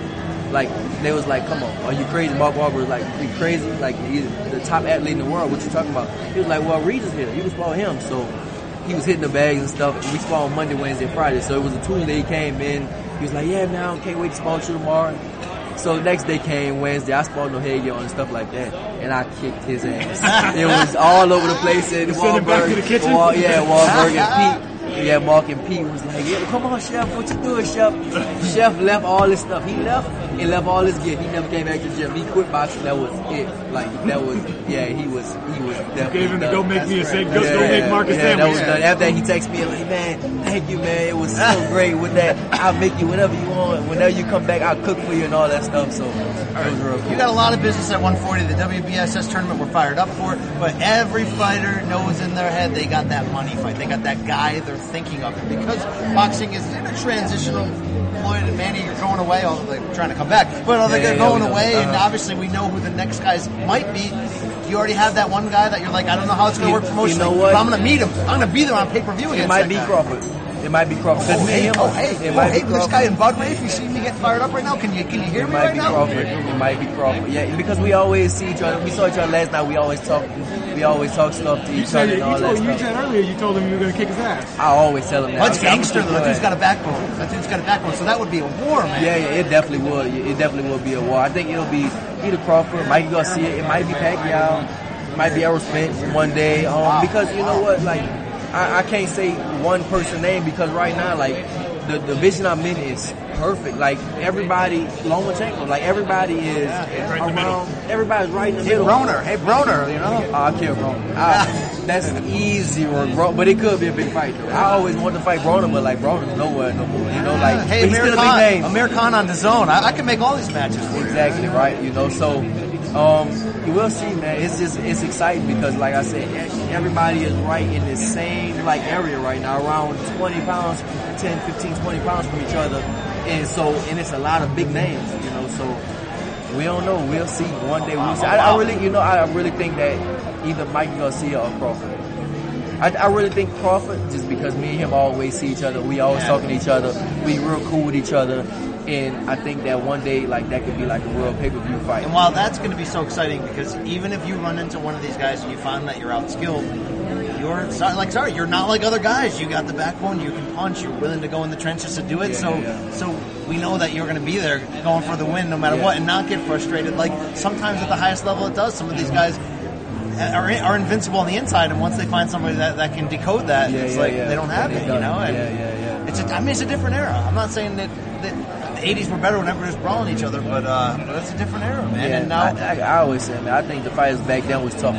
I just think the I- fighters I back agree. then was Yeah. tougher, man. I'm I'm not even talking about the I'm talking about the 30s and all that stuff. You know, they used to spar with like six ounce gloves on and stuff. You know, like you had to have defense. They used You to had keep aside full-time every job. other week. Yeah, Yeah, yeah. yeah, they had like you had um Harry Armstrong one time he fought I think like what like um thirty something times in 1936 or something like that. Like all in one year, like he fought all those times. You know, it's like crazy. They traveled around on a train, Hoboken, and did all that fighting. You know, so I just think like those fighters back then, like there was just it was different. You know, that was that was definitely different. You know, Floyd called himself TBE because he got 50 fights, 50 and 0. You had that way long time ago. You know, you had people, you know, you talk about Ray Robinson, you know, somebody like that. It's a year's work for Henry Armstrong. Yeah, yeah, right, exactly. He's like 80, 80 and 1 or something like that. Something All right, crazy. To close, this day in the Mayweather era, we did create a lot of boxing businessmen. Some people are still in it for the glory. Some people are in it for the titles, money. I mean, all that. Maybe it's a combination for you, but how do you break that down? What is your like? What's your end game? What's your goal? What are you in this for? I I think all same thing, all of it. You know, I let the business up to them. You know, I'm not in it for the business, but they are. You know, my management and stuff like that. They definitely in it for the business. You definitely. It definitely doesn't make sense. You know, Floyd taught us one thing. It definitely doesn't make sense to fight for this amount of money when you can fight for this amount of money uh, six months or a year down the line, you know, and you can make way, way more. Um, so that's what the, the management is in it for. You know, for me, I'm in it for the glory and the belts, and I just love to fight. And I I'm, love, a, I love I'm a hearing the hunger competitor. this guy. He's a competitor, right? I'm just a competitor, man. I just like to compete. You know, I want to compete against like the best. Like if, if you around my weight and you like want to consider one of the best, like He's gonna want find to you. compete. Ruger is coming for you. Soul. I If you're around that weight, he's gonna match up with you. And, it- and if you're a chef, you don't want that mess. You can send You You don't send want him back that. to If you want that Bob. chef, yeah, chef. Sorry, chef. Last time I had to do it to you, but he was saying he was. I can go. I can go three rounds of Crawford because I'm an athlete. Like, and chef was probably like 200 pounds, you know, Yeah. and he wasn't.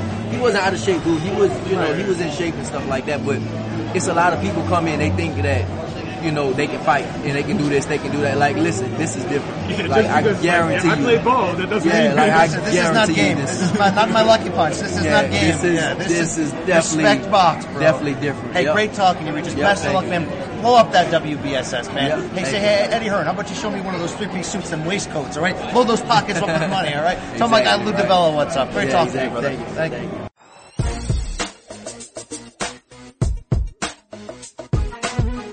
Hey, Rafe, shout out to our guy Double B, Bernie Barmazel for getting us the best fighter in the world at 140 pounds.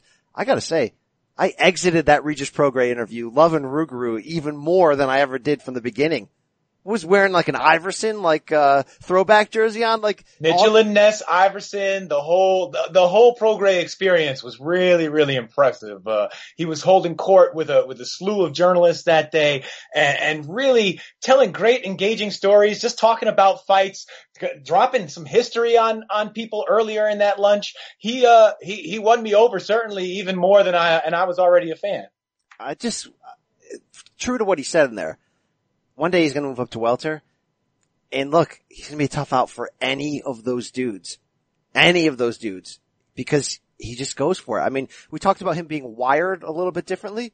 He just seems like a dude who's just going to go for it, Rafe. And you're going to have to knock him out to get him away from you. Well, we'll see. Right now, he's really only beaten whatever was left of Julius and Oh, how Dongo. dare you. Uh, but come on, it's true. Well, but, but thankfully, he's a part of the WBSS 140 pound tournament.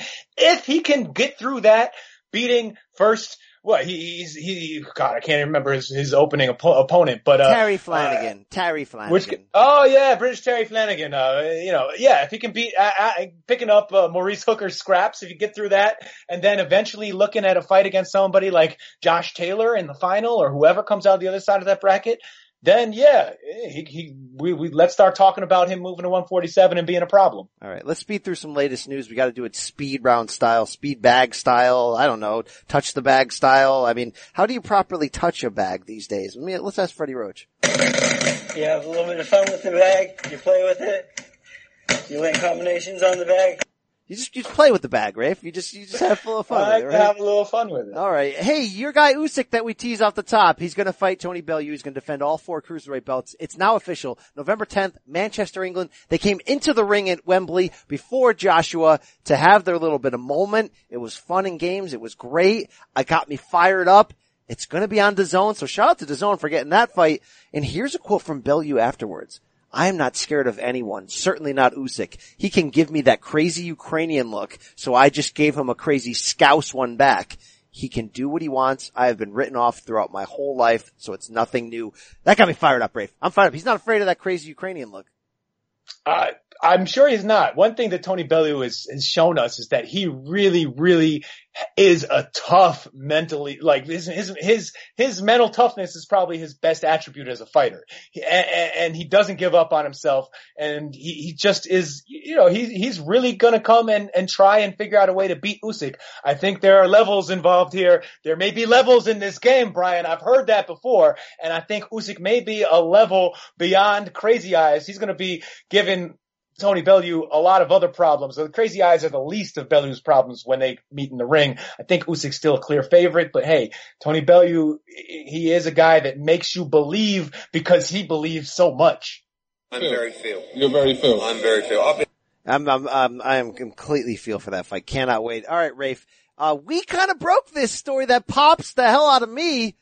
I don't know if it moves you as well, but we told you Juan Manuel Lopez, Juanma, and Gamboa are on a collision course to maybe face each other in an ultimate sloppy Super Bowl. We had Gamboa on there last week telling us that he's going to be back November 10th on pay-per-view. Rafe, they're going to do that at Marlins Park.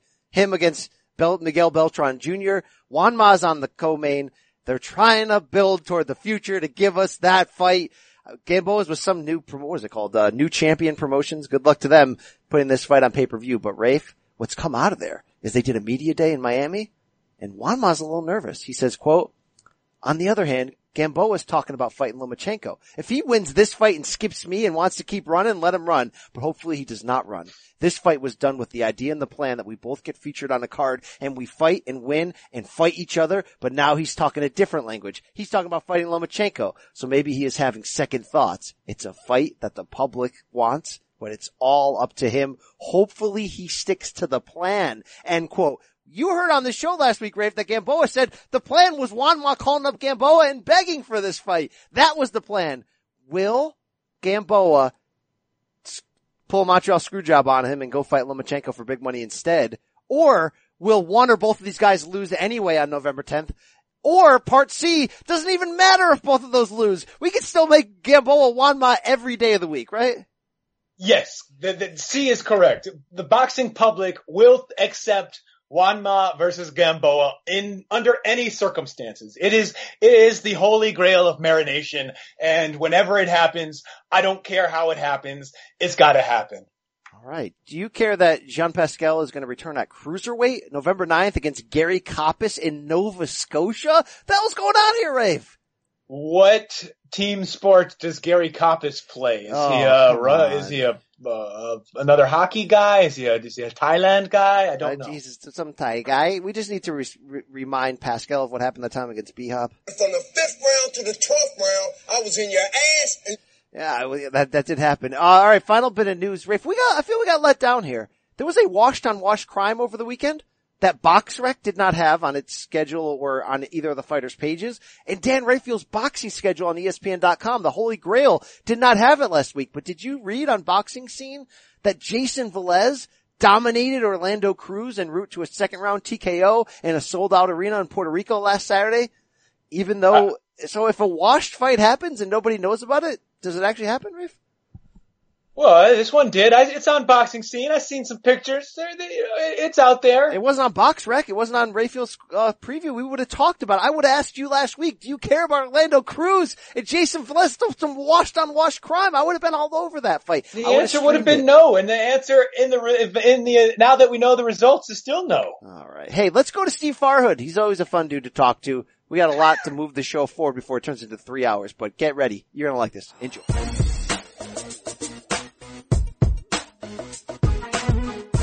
All right. You know, I love a good interview and I love bringing in a guy who's been through the wars. Nobody's been through more wars than this guy in 40 years on the boxing beat. He's International Boxing Hall of Famer and Showtime personality Steve Farhood entering the In This Corner podcast. Steve, great to have you back on. We talked to you back in our Grantland podcast days, Rafe and I. Now we got you back on this one. 40 years, bro, on the boxing beat. I don't know if I should congratulate you or, or sympathize with you. I think a little of both, and uh the 40 years have gone by. They seem like 60. So, but, no, all good, man. One thing about boxing, as you guys know, it's never boring. And if you told me when I started I'd still be doing this at the age of 61 in 19 2018, I'd say what? But it's never been boring, and and it's kept me interested, and for that I'm very grateful. And those checks, Steve, they still cash. And I want to talk to you about Monday. They do. They well, they do. Oh yeah, come on. You, you wear a nice suits. better. I, I see it there. Uh, Monday, September eighteenth, nineteen seventy-eight, was apparently this this date in boxing history where you started. What were you, a, a writer with London Publishing? Three days after Ali beat Leon Spinks in the rematch. What was Steve Farhood like forty years ago? What's going on? You you're a single raging man on the New York City streets. What's happening here? Yeah, well, you know, the 70s was a crazy time in New York. I mean, I- the city was a pit, basically, back then. I'm a pure New Yorker. I've never lived anywhere else. I've been in Manhattan since I'm 12 years old. And, uh, you know, I went to, I'm a child of the 70s. I went to school in, in, at NYU in the 70s, went to high school in the 70s, and then, uh, looked for a job in the 70s. And, uh, in 1978, when I started at London Publishing, I, uh, had a lot more hair. I, I knew virtually nothing really uh, from an expert's perspective about boxing. You know, in the 70s, Ali was pretty much the heavyweight division was everything. There, you know, there really weren't that many American good good American fighters in the 70s. So I, I learned on the job. I learned a lot from Randy Gordon, who who worked with me for a year before he left to Oh, go the to the, the new version of the ring.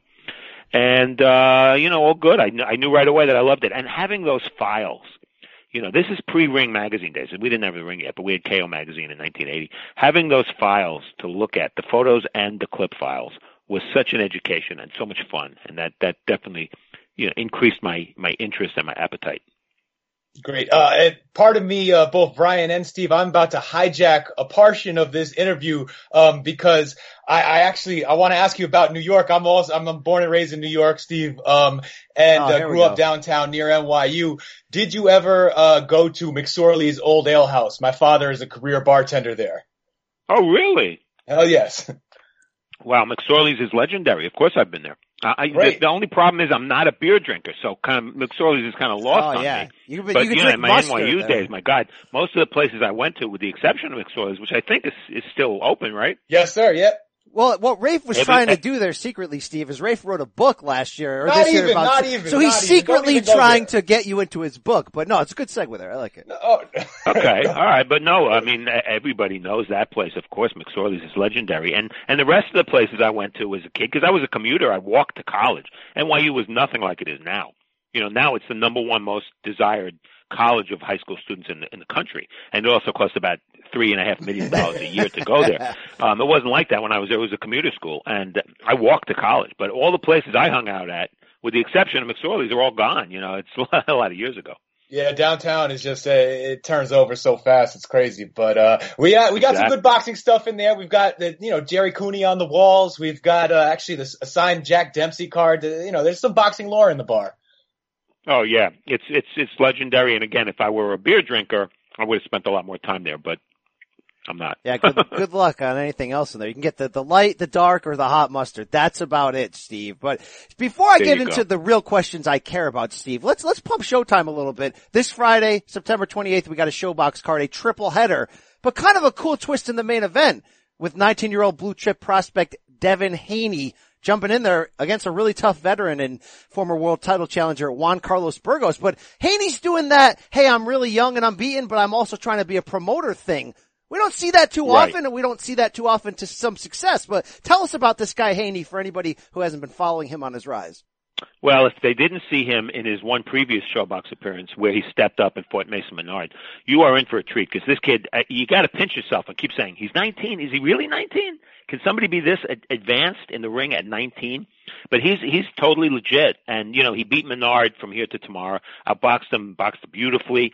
Um, now he moves up a little bit against Juan Carlos Burgos, who hasn't been particularly active. But not only is Burgos three times fought for a world title, but one of those times he fought Roman Martinez and clearly beat him and only got a draw, so he was cheated of the title. So it's a little bit of a step up. But uh, yeah, Haney Haney's running around. This is pretty funny. Haney's running around claiming, or his dad is, that he's the youngest promoter in boxing history. And I saw a couple of things, I think, from Ryan Songalia and a couple other people from the Philippines. Apparently, there was a 15-year-old promoter in the Philippines years ago. So Haney is apparently at 19 not the youngest promoter in boxing.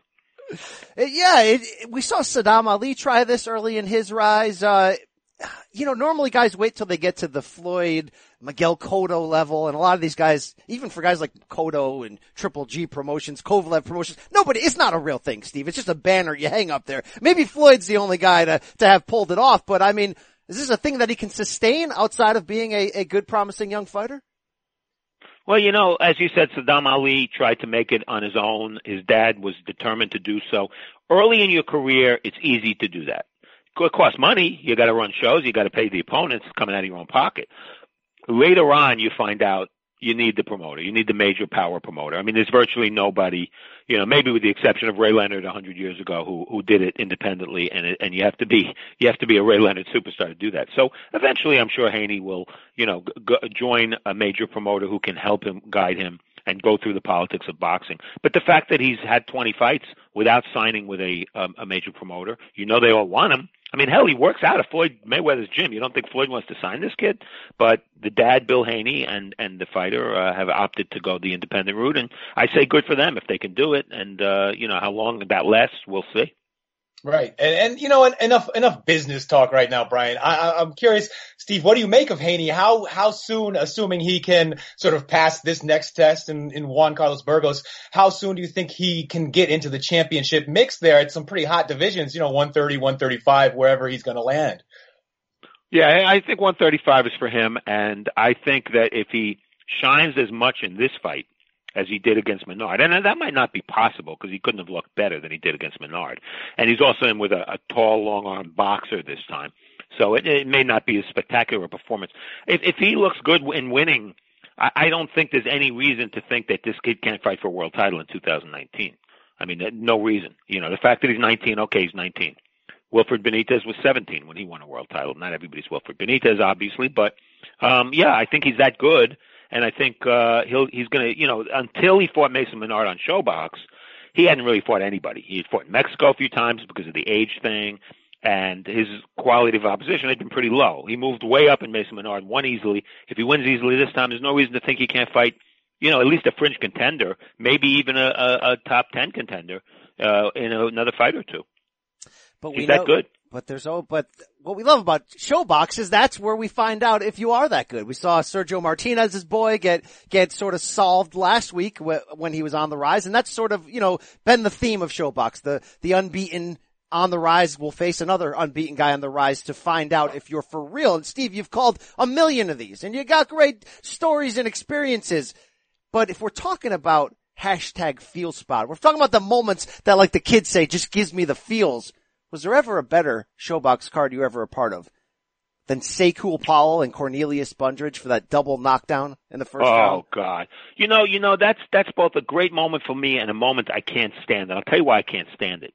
Because if I hadn't been there in Atlanta, uh, Atlantic City, no Foxwoods, I'm sorry. If I hadn't been at Foxwoods that night with Sekou and K9, I would have been at Corrales Castillo.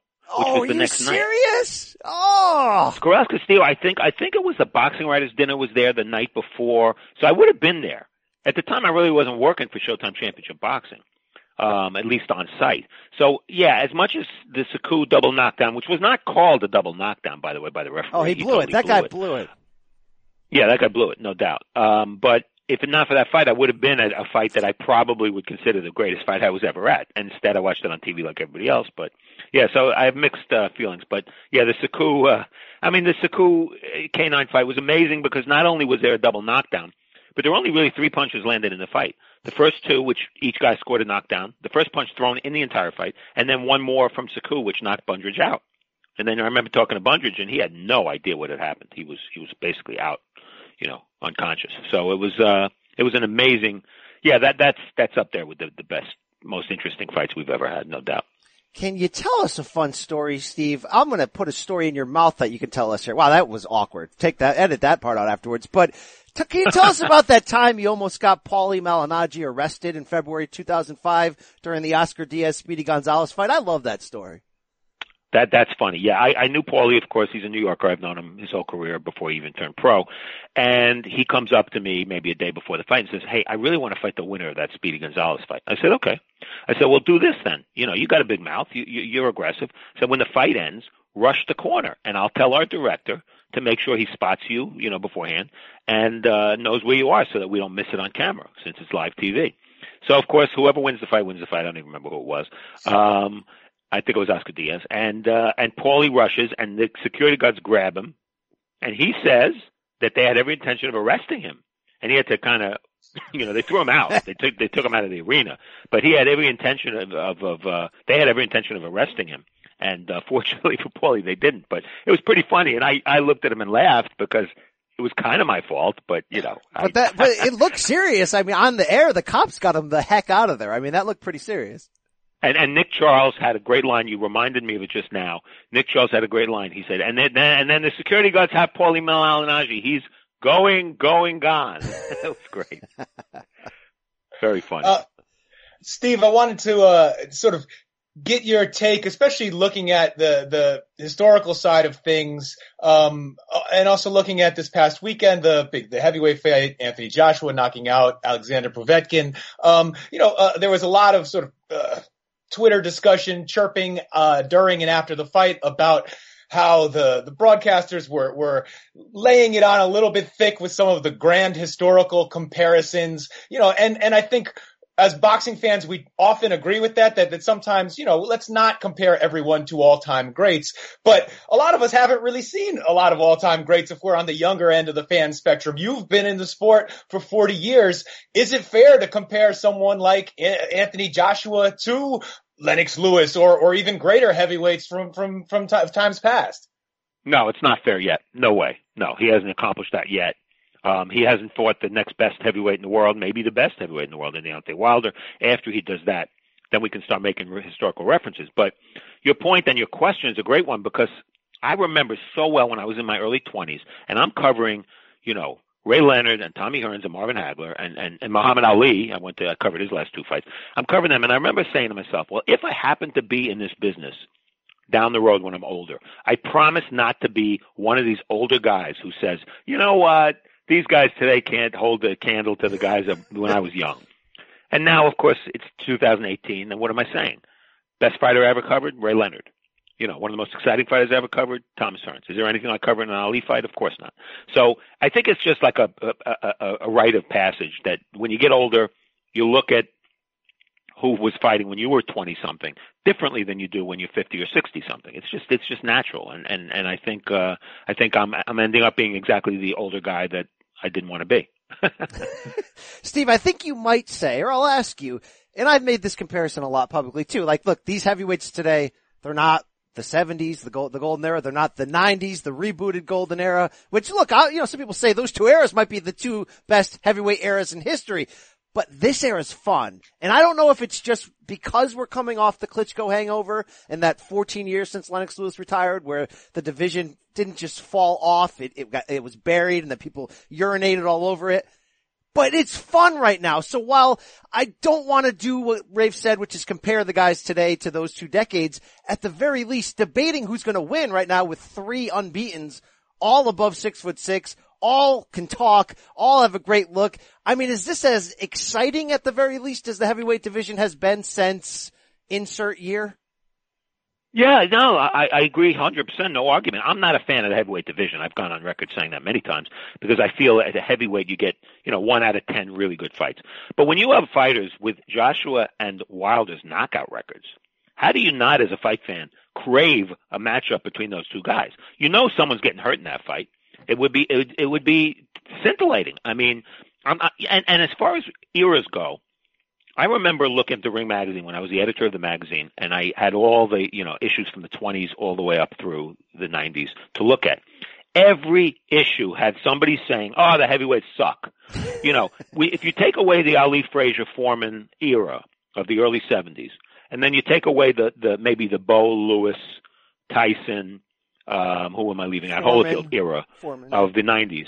There's never been a time where where fans or writers or the media thought the heavyweights were any good. They always sucked. So to have a fight like this pending is very exciting for everybody. Everybody wants to see it, and it, it has definitely given life to a moribund heavyweight division. Which you know, look, the Klitschko's were the Klitschko's. I mean, you know, they weren't very popular here. Let's face it, and uh, I understand why. They were very good, but they weren't very popular, and the division suffered because of them. So, yeah, it's revitalized a little bit, no doubt about it. And I'm, I'm curious, you know, Showtime made big news over the weekend announcing that December 1st date for Wilder Fury. Uh, what do you make of that fight? Uh, we, we, we get a lot of fun out of Tyson Fury on this show, playing sort of his crazy quotes over and over again, him singing, rapping, all the antics. Uh, like, do you, how, how much do you buy into his, his comeback? It, it, does it, is it real? Is he going to be able to pull something out of his hat in this fight or is, is this kind of just him cashing out? Well, I, I think given the personal problems Tyson Fury's had, which we all know about, yeah. um, you know, you take it a day at a time with this guy. He's he's clearly, you know, it, it seems he's okay now, relatively speaking. I mean, he he's fought twice.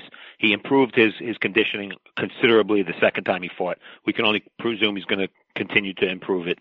Um, so, you know, I'm a I'm a half glass full kind of guy. I'm going to assume Tyson Fury is is with it, um, as good as he can be and returned from you know a very bad personal stretch there. So if that's the case, and I said this on the air uh, Friday night during ShoBox, he's he's a bitch to fight, man. You know who wants to fight a six foot nine, two hundred you know uh, two hundred fifty pound guy who can move like that. I mean, he's gonna he whether he beats Wilder or not. And Vegas says it's a pretty close fight. He's going to be difficult to fight and uh, it won't be easy for Wilder. Wilder obviously has a huge edge in power punching and could knock him out with one shot. Yes, it could happen. We know Fury's been down before and hurt before, but I think while it lasts, Fury will frustrate Wilder at least at least for some of the some of the fight. I think it's an interesting matchup. Absolutely. I mean, when you, when it comes down to it, there's really no one in this heavyweight division that even comes close to doing what Fury does. So, uh, right, right. whoever fights him is going to have to figure it out. And, the other factor is, you know, how much entertainment is there in the is there going to be in the pre-fight stuff?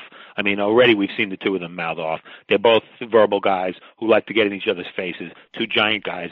You hope nobody takes a swing at the other guy before the fight. But the the pre-fight hype is going to be pretty good. And you know, when a fight's pay-per-view, that that's encouraged. Obviously, it sells you know, so you want to see that, and that's going to be very uh, entertaining by itself because Tyson Fury can talk, man. He really can, and so can Deontay.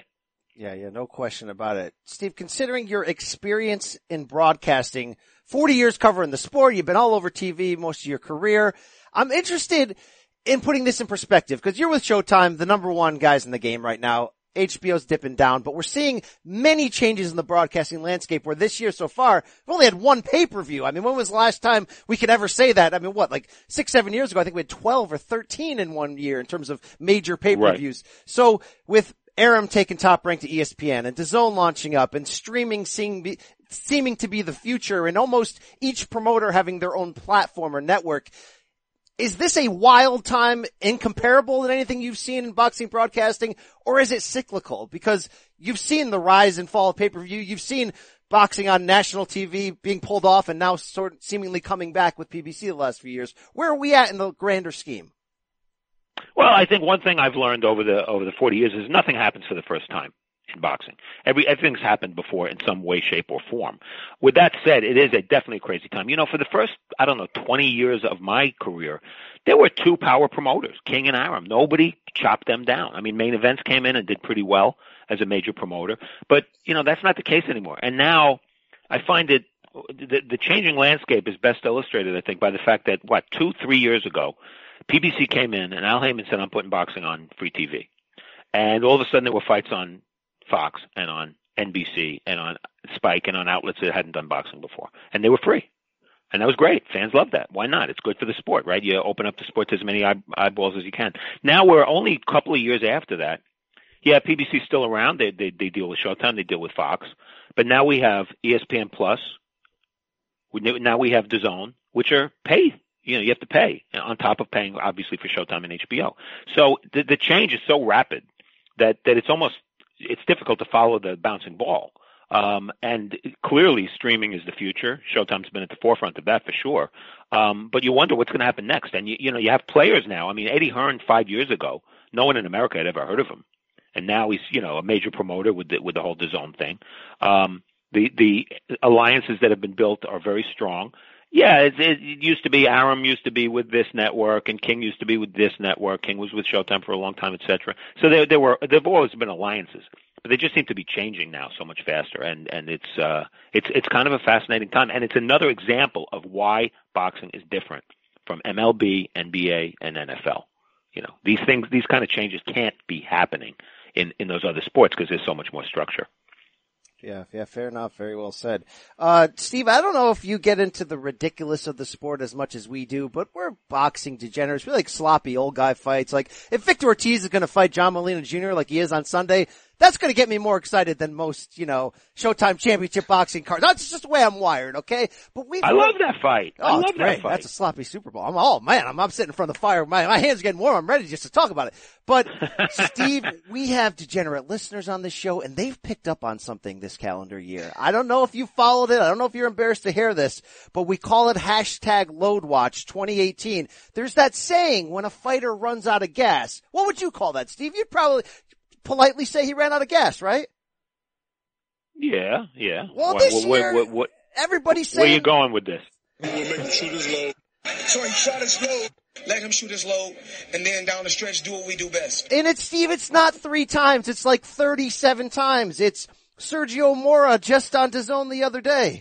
Might have shot his load. What the heck's going on here? Is that a phrase that that you would avoid at the cost of death on air, and why is it making a comeback? I think it all depends on who you work for. If you're doing a show on CBS or NBC, I think you better stay away from that. But if you if you're on uh, you know pay cable or pay per view or streaming, I think you could say anything.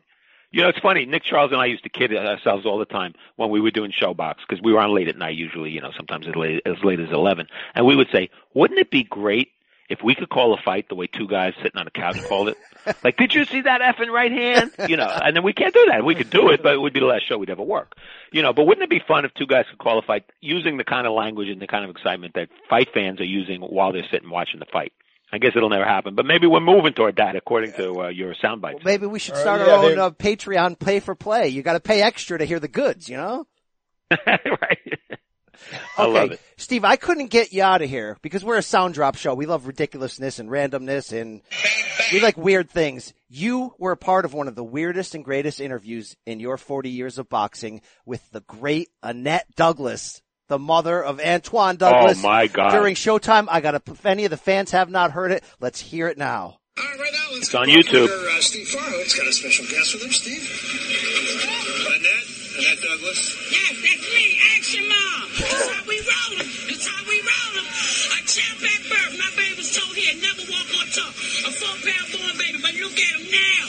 Look at him now. That's all I breathe is champ. That one right here. Look at us now. That belt's going home his house. We was just waiting for our shot. Yes, sir.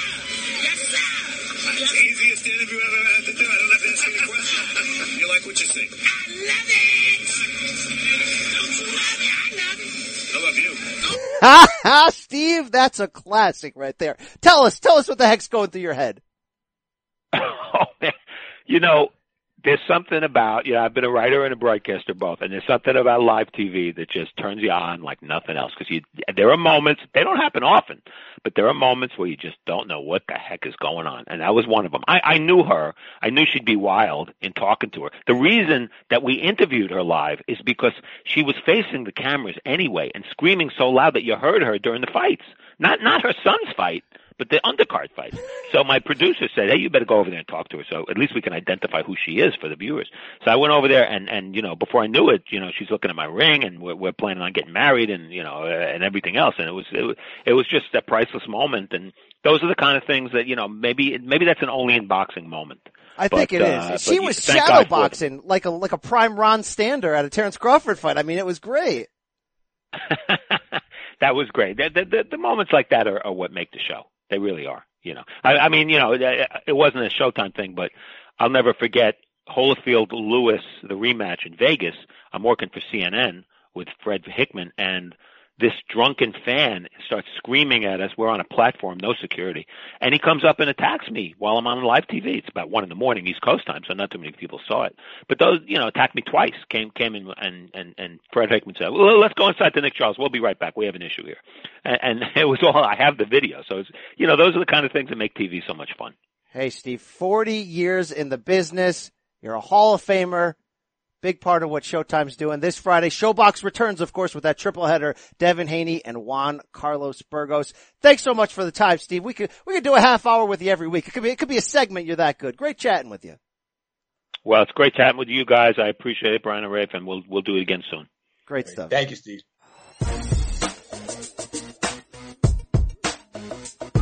Rafe, I love me some Steve Farhood. Hashtag Farheads, right? I'm, I'm a big fan. We we love Steve Farhood so much that we once used Farheads as part of a a shared password for a Snapchat account back in the old Rope Wow. Snapcast days. Wow. People could probably still get in with that for that password and, and revive it right there. Hey, Rafe, uh, great stuff with him. I'm actually gonna check out that ShoBox card this weekend. You know, let, let's see, let's see what this guy's got. Let's see what this Devin Haney's got, bro. Floyd advocate. Let's see what he's got. All right. He's gonna promote himself. Good luck to you. Good luck to you, bro. You, I, I want to see, you know, let's see. I'm kind of curious. Do after this weekend, will you be more sold on him than you are sold over the moon on the man Teofimo Lopez? That's a good question, and it plays right into our weekend preview. Do you care edition? It starts. Meet me in Temecula Friday night ShoBox. That's the card we've been talking about. Devin Haney, Juan Carlos Burgos, ten rounds Hey, lightweights. Hey knee, pay me, pay me.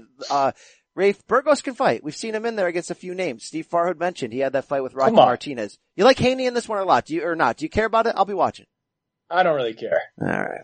All right. Well, maybe we'll talk about it in the future if Haney surprises us and looks great. But I care. I like to see the kid get the win here. Let's Burgos, I think Burgos is pretty washed, man. He's uh, he's he's on the Argenis Mendez track to to hell. It's it's Oh, he- a- he's not he's not coming track. in with a whole lot of he's not testing anybody. He's just a name. He's just a resume builder, bro. He's 30 years old from Mexico. How many losses would you guess he's coming in with at this point? How many in a row? Four? Four in a Oh, row. in a row. your guess. Yeah. 37 in a row? He's just, he's only 33 2 and 2. And guess what, Rafe? He hasn't lost since that Mikey Garcia fight in 2014 at, at the MSG Theater. I covered that fight. I also threw up in my car the next morning after that fight. That's a bad, gross story.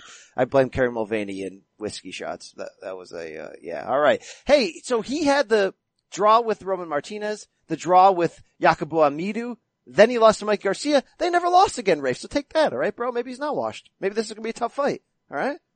I would love to see that. You don't care about that. Alright, moving on, Rafe. Do you care about Friday night in Oakland, California on ESPN Plus? Rafe, it's a streamer. And the main event is Jose Uzcategui versus Ezequiel Maderna, 10 rounds light heavyweights, even though Uzcategui is a super middleweight. Do you care? I don't care about his people. I don't care about his career. I don't care about his life. I don't care. Wow. Wow. All right. There's the sound, but I couldn't find. Uh, co-main event. Your guy, Jerwin Ancajas versus Alejandro Santiago for Ancajas' IBF junior bantamweight title. Jerwin Ancajas. Uh, I still don't really care. I like him, but geez, what, who is this guy? Where are they pulling his fights out of? I, I, gotta watch these things and I don't even know what I'm watching anymore sometimes. All right. Do you care about Rico Ramos, former world title holder and it versus TBA on that undercard? He's only 31, Rico Ramos. He's washed though, but do you care? Rico Ramos, really the, only, the the most fun thing about Rico Ramos' career is the time he fought Ronnie Rios because it was just fun to say. That is that is true. Do you know that uh that Ramos is on a uh, five uh, five fight win streak? You don't care about that, right? I still don't care. All right, all right. Uh, I will ask you one more on that undercard. Uh, your man from uh from uh, Pinoy Thunder, uh, Genesis Servania versus Carlos Carlson, ten rounds featherweights. Do you care? Yeah, I'm gonna go and say I, I care about You this one because I loved Servania's ballsy performance against Oscar Valdez last year. The guy has balls. He fights like a tough, tough gang member, and I probably screwed his mom in the Philippines. Hey, Rafe, I know you do care about hashtag road to Jeddah, Saudi Arabia on Saturday. Finally, the WBSS World Boxing Super Series Super Middleweight Final. George Groves versus Callum Smith for Groves' WBA 168 title and the damn Muhammad Ali trophy, Rafe. I know you care. Who is gonna win? I do care. I do care. And I would say I favored George Groves. I think I still do favor George Groves in this fight. However, man, the Cobra, Carl Froch has been laying it Yes. on him so thick. The mind games are st- still continue. He's still giving him a bit of a pull, a little bit of a tug. The handshake has not finished between these guys. And I, I, it kind of makes me worried that Groves is going to get psyched out and lose this fight. He's going to be on social media hearing Carl Froch clown him, seeing, seeing Carl Froch's Instagram stories and be like, Oh, and there's a, there's the corner where George fell in 2015 in front of 2000. Yeah, go ahead, play it for me. Here I am at the Wembley Stadium, absolutely pouring with rain ahead of the AJ Povetkin fight. It's not going to affect what happens in this ring. Actually, that spot there is where George Groves landed. God, that's brilliant. And You sent me some What other ch- sound I didn't have time to get where they, he was like, "Oh, I was just kidding about George Groves. But what's he gonna do about it really? Really? What's he gonna do about it? I mean, he's just still clowning on that guy. You love it. Oh, well, you know, George Groves, he talked a big game before that first fight and, and, tried to really get in Froch's head. And Froch, you know, I guess Froch is, is going to get his, uh, his pound of flesh is still coming out of that. Um, Brian, is there anything we should say about this fight in a meaningful way? Do you, uh, how do you see it playing out? What does it look like? I think it'll be action. George Groves fights are fun. They really are. There's going to be action here. Look, Callum Smith is, is a top bloke. I mean, he's, would Frank Warren call him a top operator? I'm not really sure. Would Mike Coppinger call him a top operator? You're a, you're, you're a quality operator, a quality bloke, and a quality fighter. Uh, maybe, but look, this is George Groves' fight to win. He's kind of turned his career around from being the lovable loser B-side to getting a world title to really fighting with a lot of friggin' heart. I know you love all these Smith brothers. You love them in all shapes and sizes. And Come on. Callum's unbeaten at 24-0, 17 KOs, right in his prime at 28. But when you look over his his resume, I see more DJ kickboxers like Nikki Holzken than I do guys on the level. I know he beat unbeaten Rocky Field, and I know there's a couple names, but no, George Groves is going to win this fight. It's going to be action packed. I'll probably go 12. It'll be a fun fight. Yeah, I, I'm with you. I, I think I, I also favor George Groves. It is uh, Callum Smith has just he's eaten a lot of pies over the years. He's been eating mostly pies, and, and, and but he is he, the, the length, the, the the the height. He is an interesting fighter in that division. I guess it's time to put up or shut up. And George Groves is basically the guy who will who will find you out if you are not real, as we saw against Chris Eubank Jr. I'm talking to this man like I'm talking to this man. I'm sorry, champ. Uh, Rafe, and the co-main about it is Chris Eubank Jr. against JJ McDonagh, super middleweights, 10 rounds. You don't care outside of seeing the highlight of the knockout, right? I don't care. I, I maybe Eubank's dad. I, I, I, he will say something funny for me. I, that's what I'm looking forward to. All right, all right. Respect. Yeah, I love that guy. What's his name? Chris Eubank Sr. Yeah, that's it. I want to enjoy the magic of the instrument, which is my body. Risk. Ah, Rafe, do you care in Madrid, Spain this weekend when Mark Vidal enters a rematch with Kiko Martinez for Vidal's, Vidal Sassoon's European featherweight title? Do you care about that? Look, I, I like, I like Kiko Martinez. I care a little bit, but man, I had no clue this fight was happening. All right. I know you don't care about the card in Changsha, China over the weekend. That's headlined by Wulan Tuoleshazi versus Jair Rakinel. It's a flyweight bout. I know you don't care about the co-main, which is Zamin Wang versus Hiro Tito in a flyweight, but lightweight bout. But Rafe, do you care about the third fight on that card? My guy, Zhang Zhilei versus Donald Haynesworth, 10 rounds heavyweights, bro. Come on, come on. Uh, look, I'm looking forward to when Zhang Zhilei joins, joins Taishan Dong down there in the WWE, whatever recruitment camp in Florida. Wow. Do you know anything about Don Haynesworth or are we just ready to almost end the show before we get to this lap?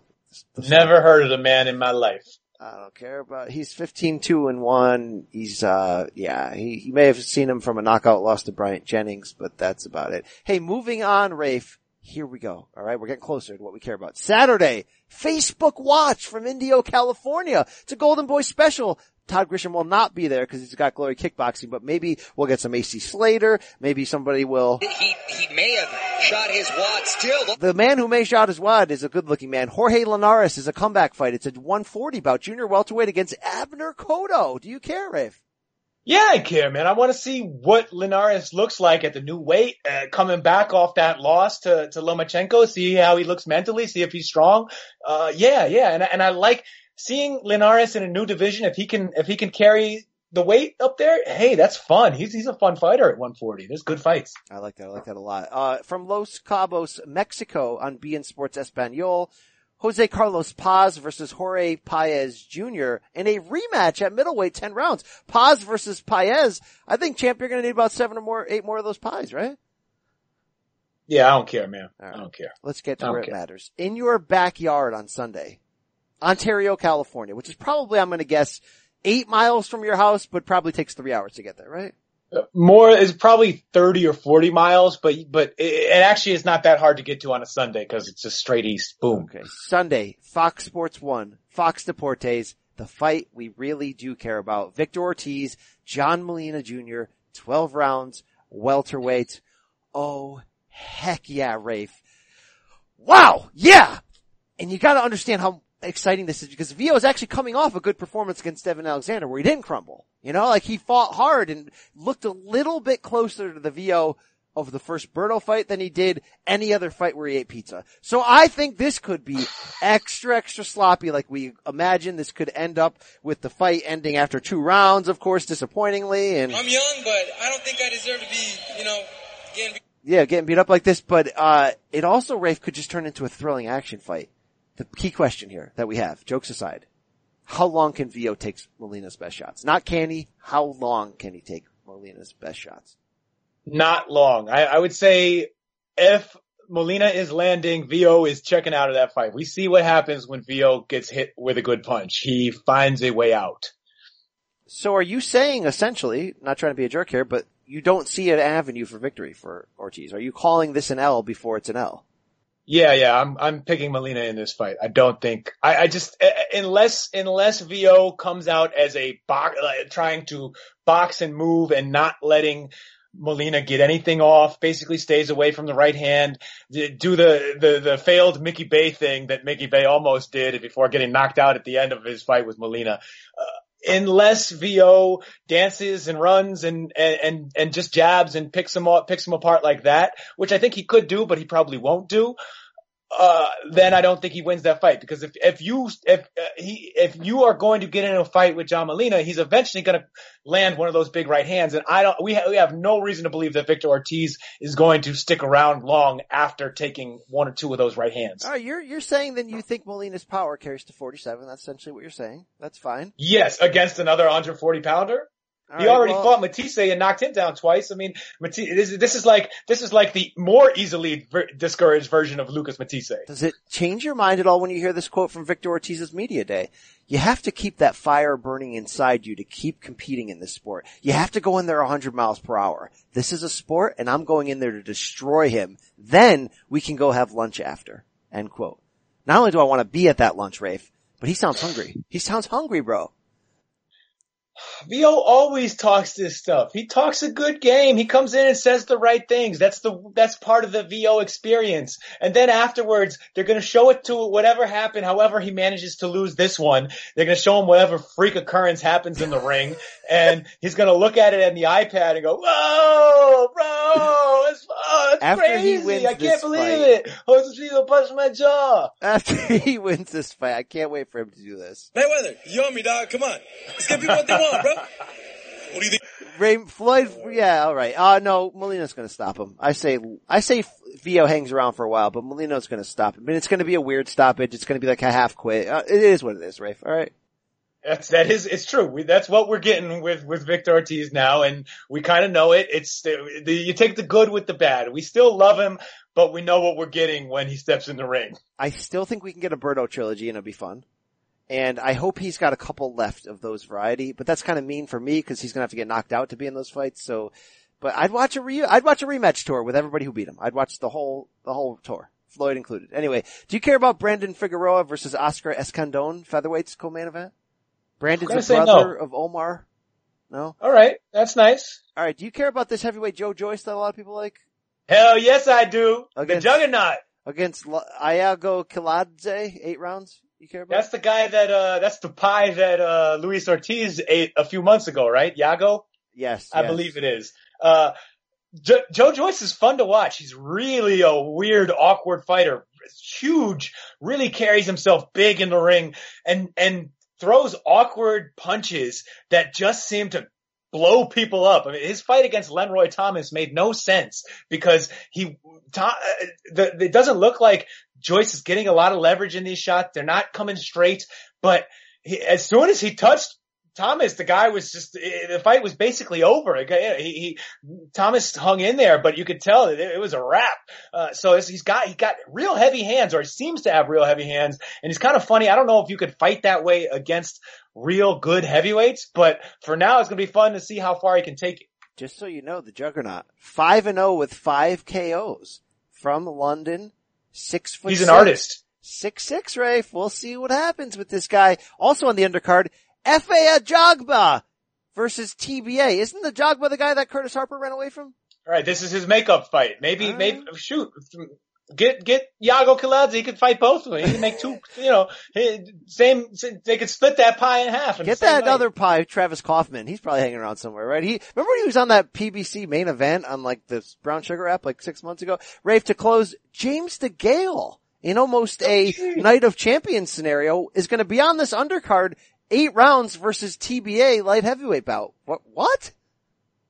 I don't know. I think I think DeGale is waiting for a big fight, maybe with George Groves, maybe with some, well, one of these bigger names to get available. And I guess he just needs something to stay busy. This doesn't look great. It looks like what are you doing in the sport right now? He obviously turned down the fight with Uzcategui, which is happening this weekend with some other guy that you already mentioned, uh, one of these Madernas or somethings, uh, some pie. Uh, I don't know. Chunky, Chunky might just be a pie himself these days. I don't know what's left. Wow. I never thought that Caleb Truax, our guy, would have taken that man's soul of it. No, actually Badu Jack removed the Yeah, yeah, That, that's that. That was the day that the soul departed. All right. Special uh, thanks again to our guest Steve Farhood of Showtime and 140 champ Rougarou. Regis Prograis. Special thanks to Rafe Boogs. Hey, check out his newsletter every Friday. Go to at Rafe Boogs on Twitter to be a part of this Respect Box movement every Friday-ish. Also buy his new book, love in basketball. Hey, you heard him talking about it earlier. Buy the other book too. McSorley's My Dad and Me, two and two. Written by Rafe Bartholomew. Guys, I mean it. I did check out McSorley's with Rafe. That was, that was a badass time. Rafe, I gotta get back there for another cheeseburger and, uh, cheese plate. I gotta do it. Alright? Go for it, man. There's going to be some fights in New York soon. Maybe sometime when you're going down there for the Garden or, or whatever the next Barclays fight is. I don't know if I can go there without you though. You're like the, you're like the mayor in there. They know you. They just flock to you. If I'm just a regular patron, if I'm not in there with Ray Books. Going with your man, the Flash, Mike Quinn. Yeah, yeah, that is true. That is true. Do you have any message, Rafe, before you give the exit, that give the people, before you, you rip that off and show your S? Do you have anything to say to the people? Anything else you want to sell? Anything? I want to sell just these two words, Brian. We out.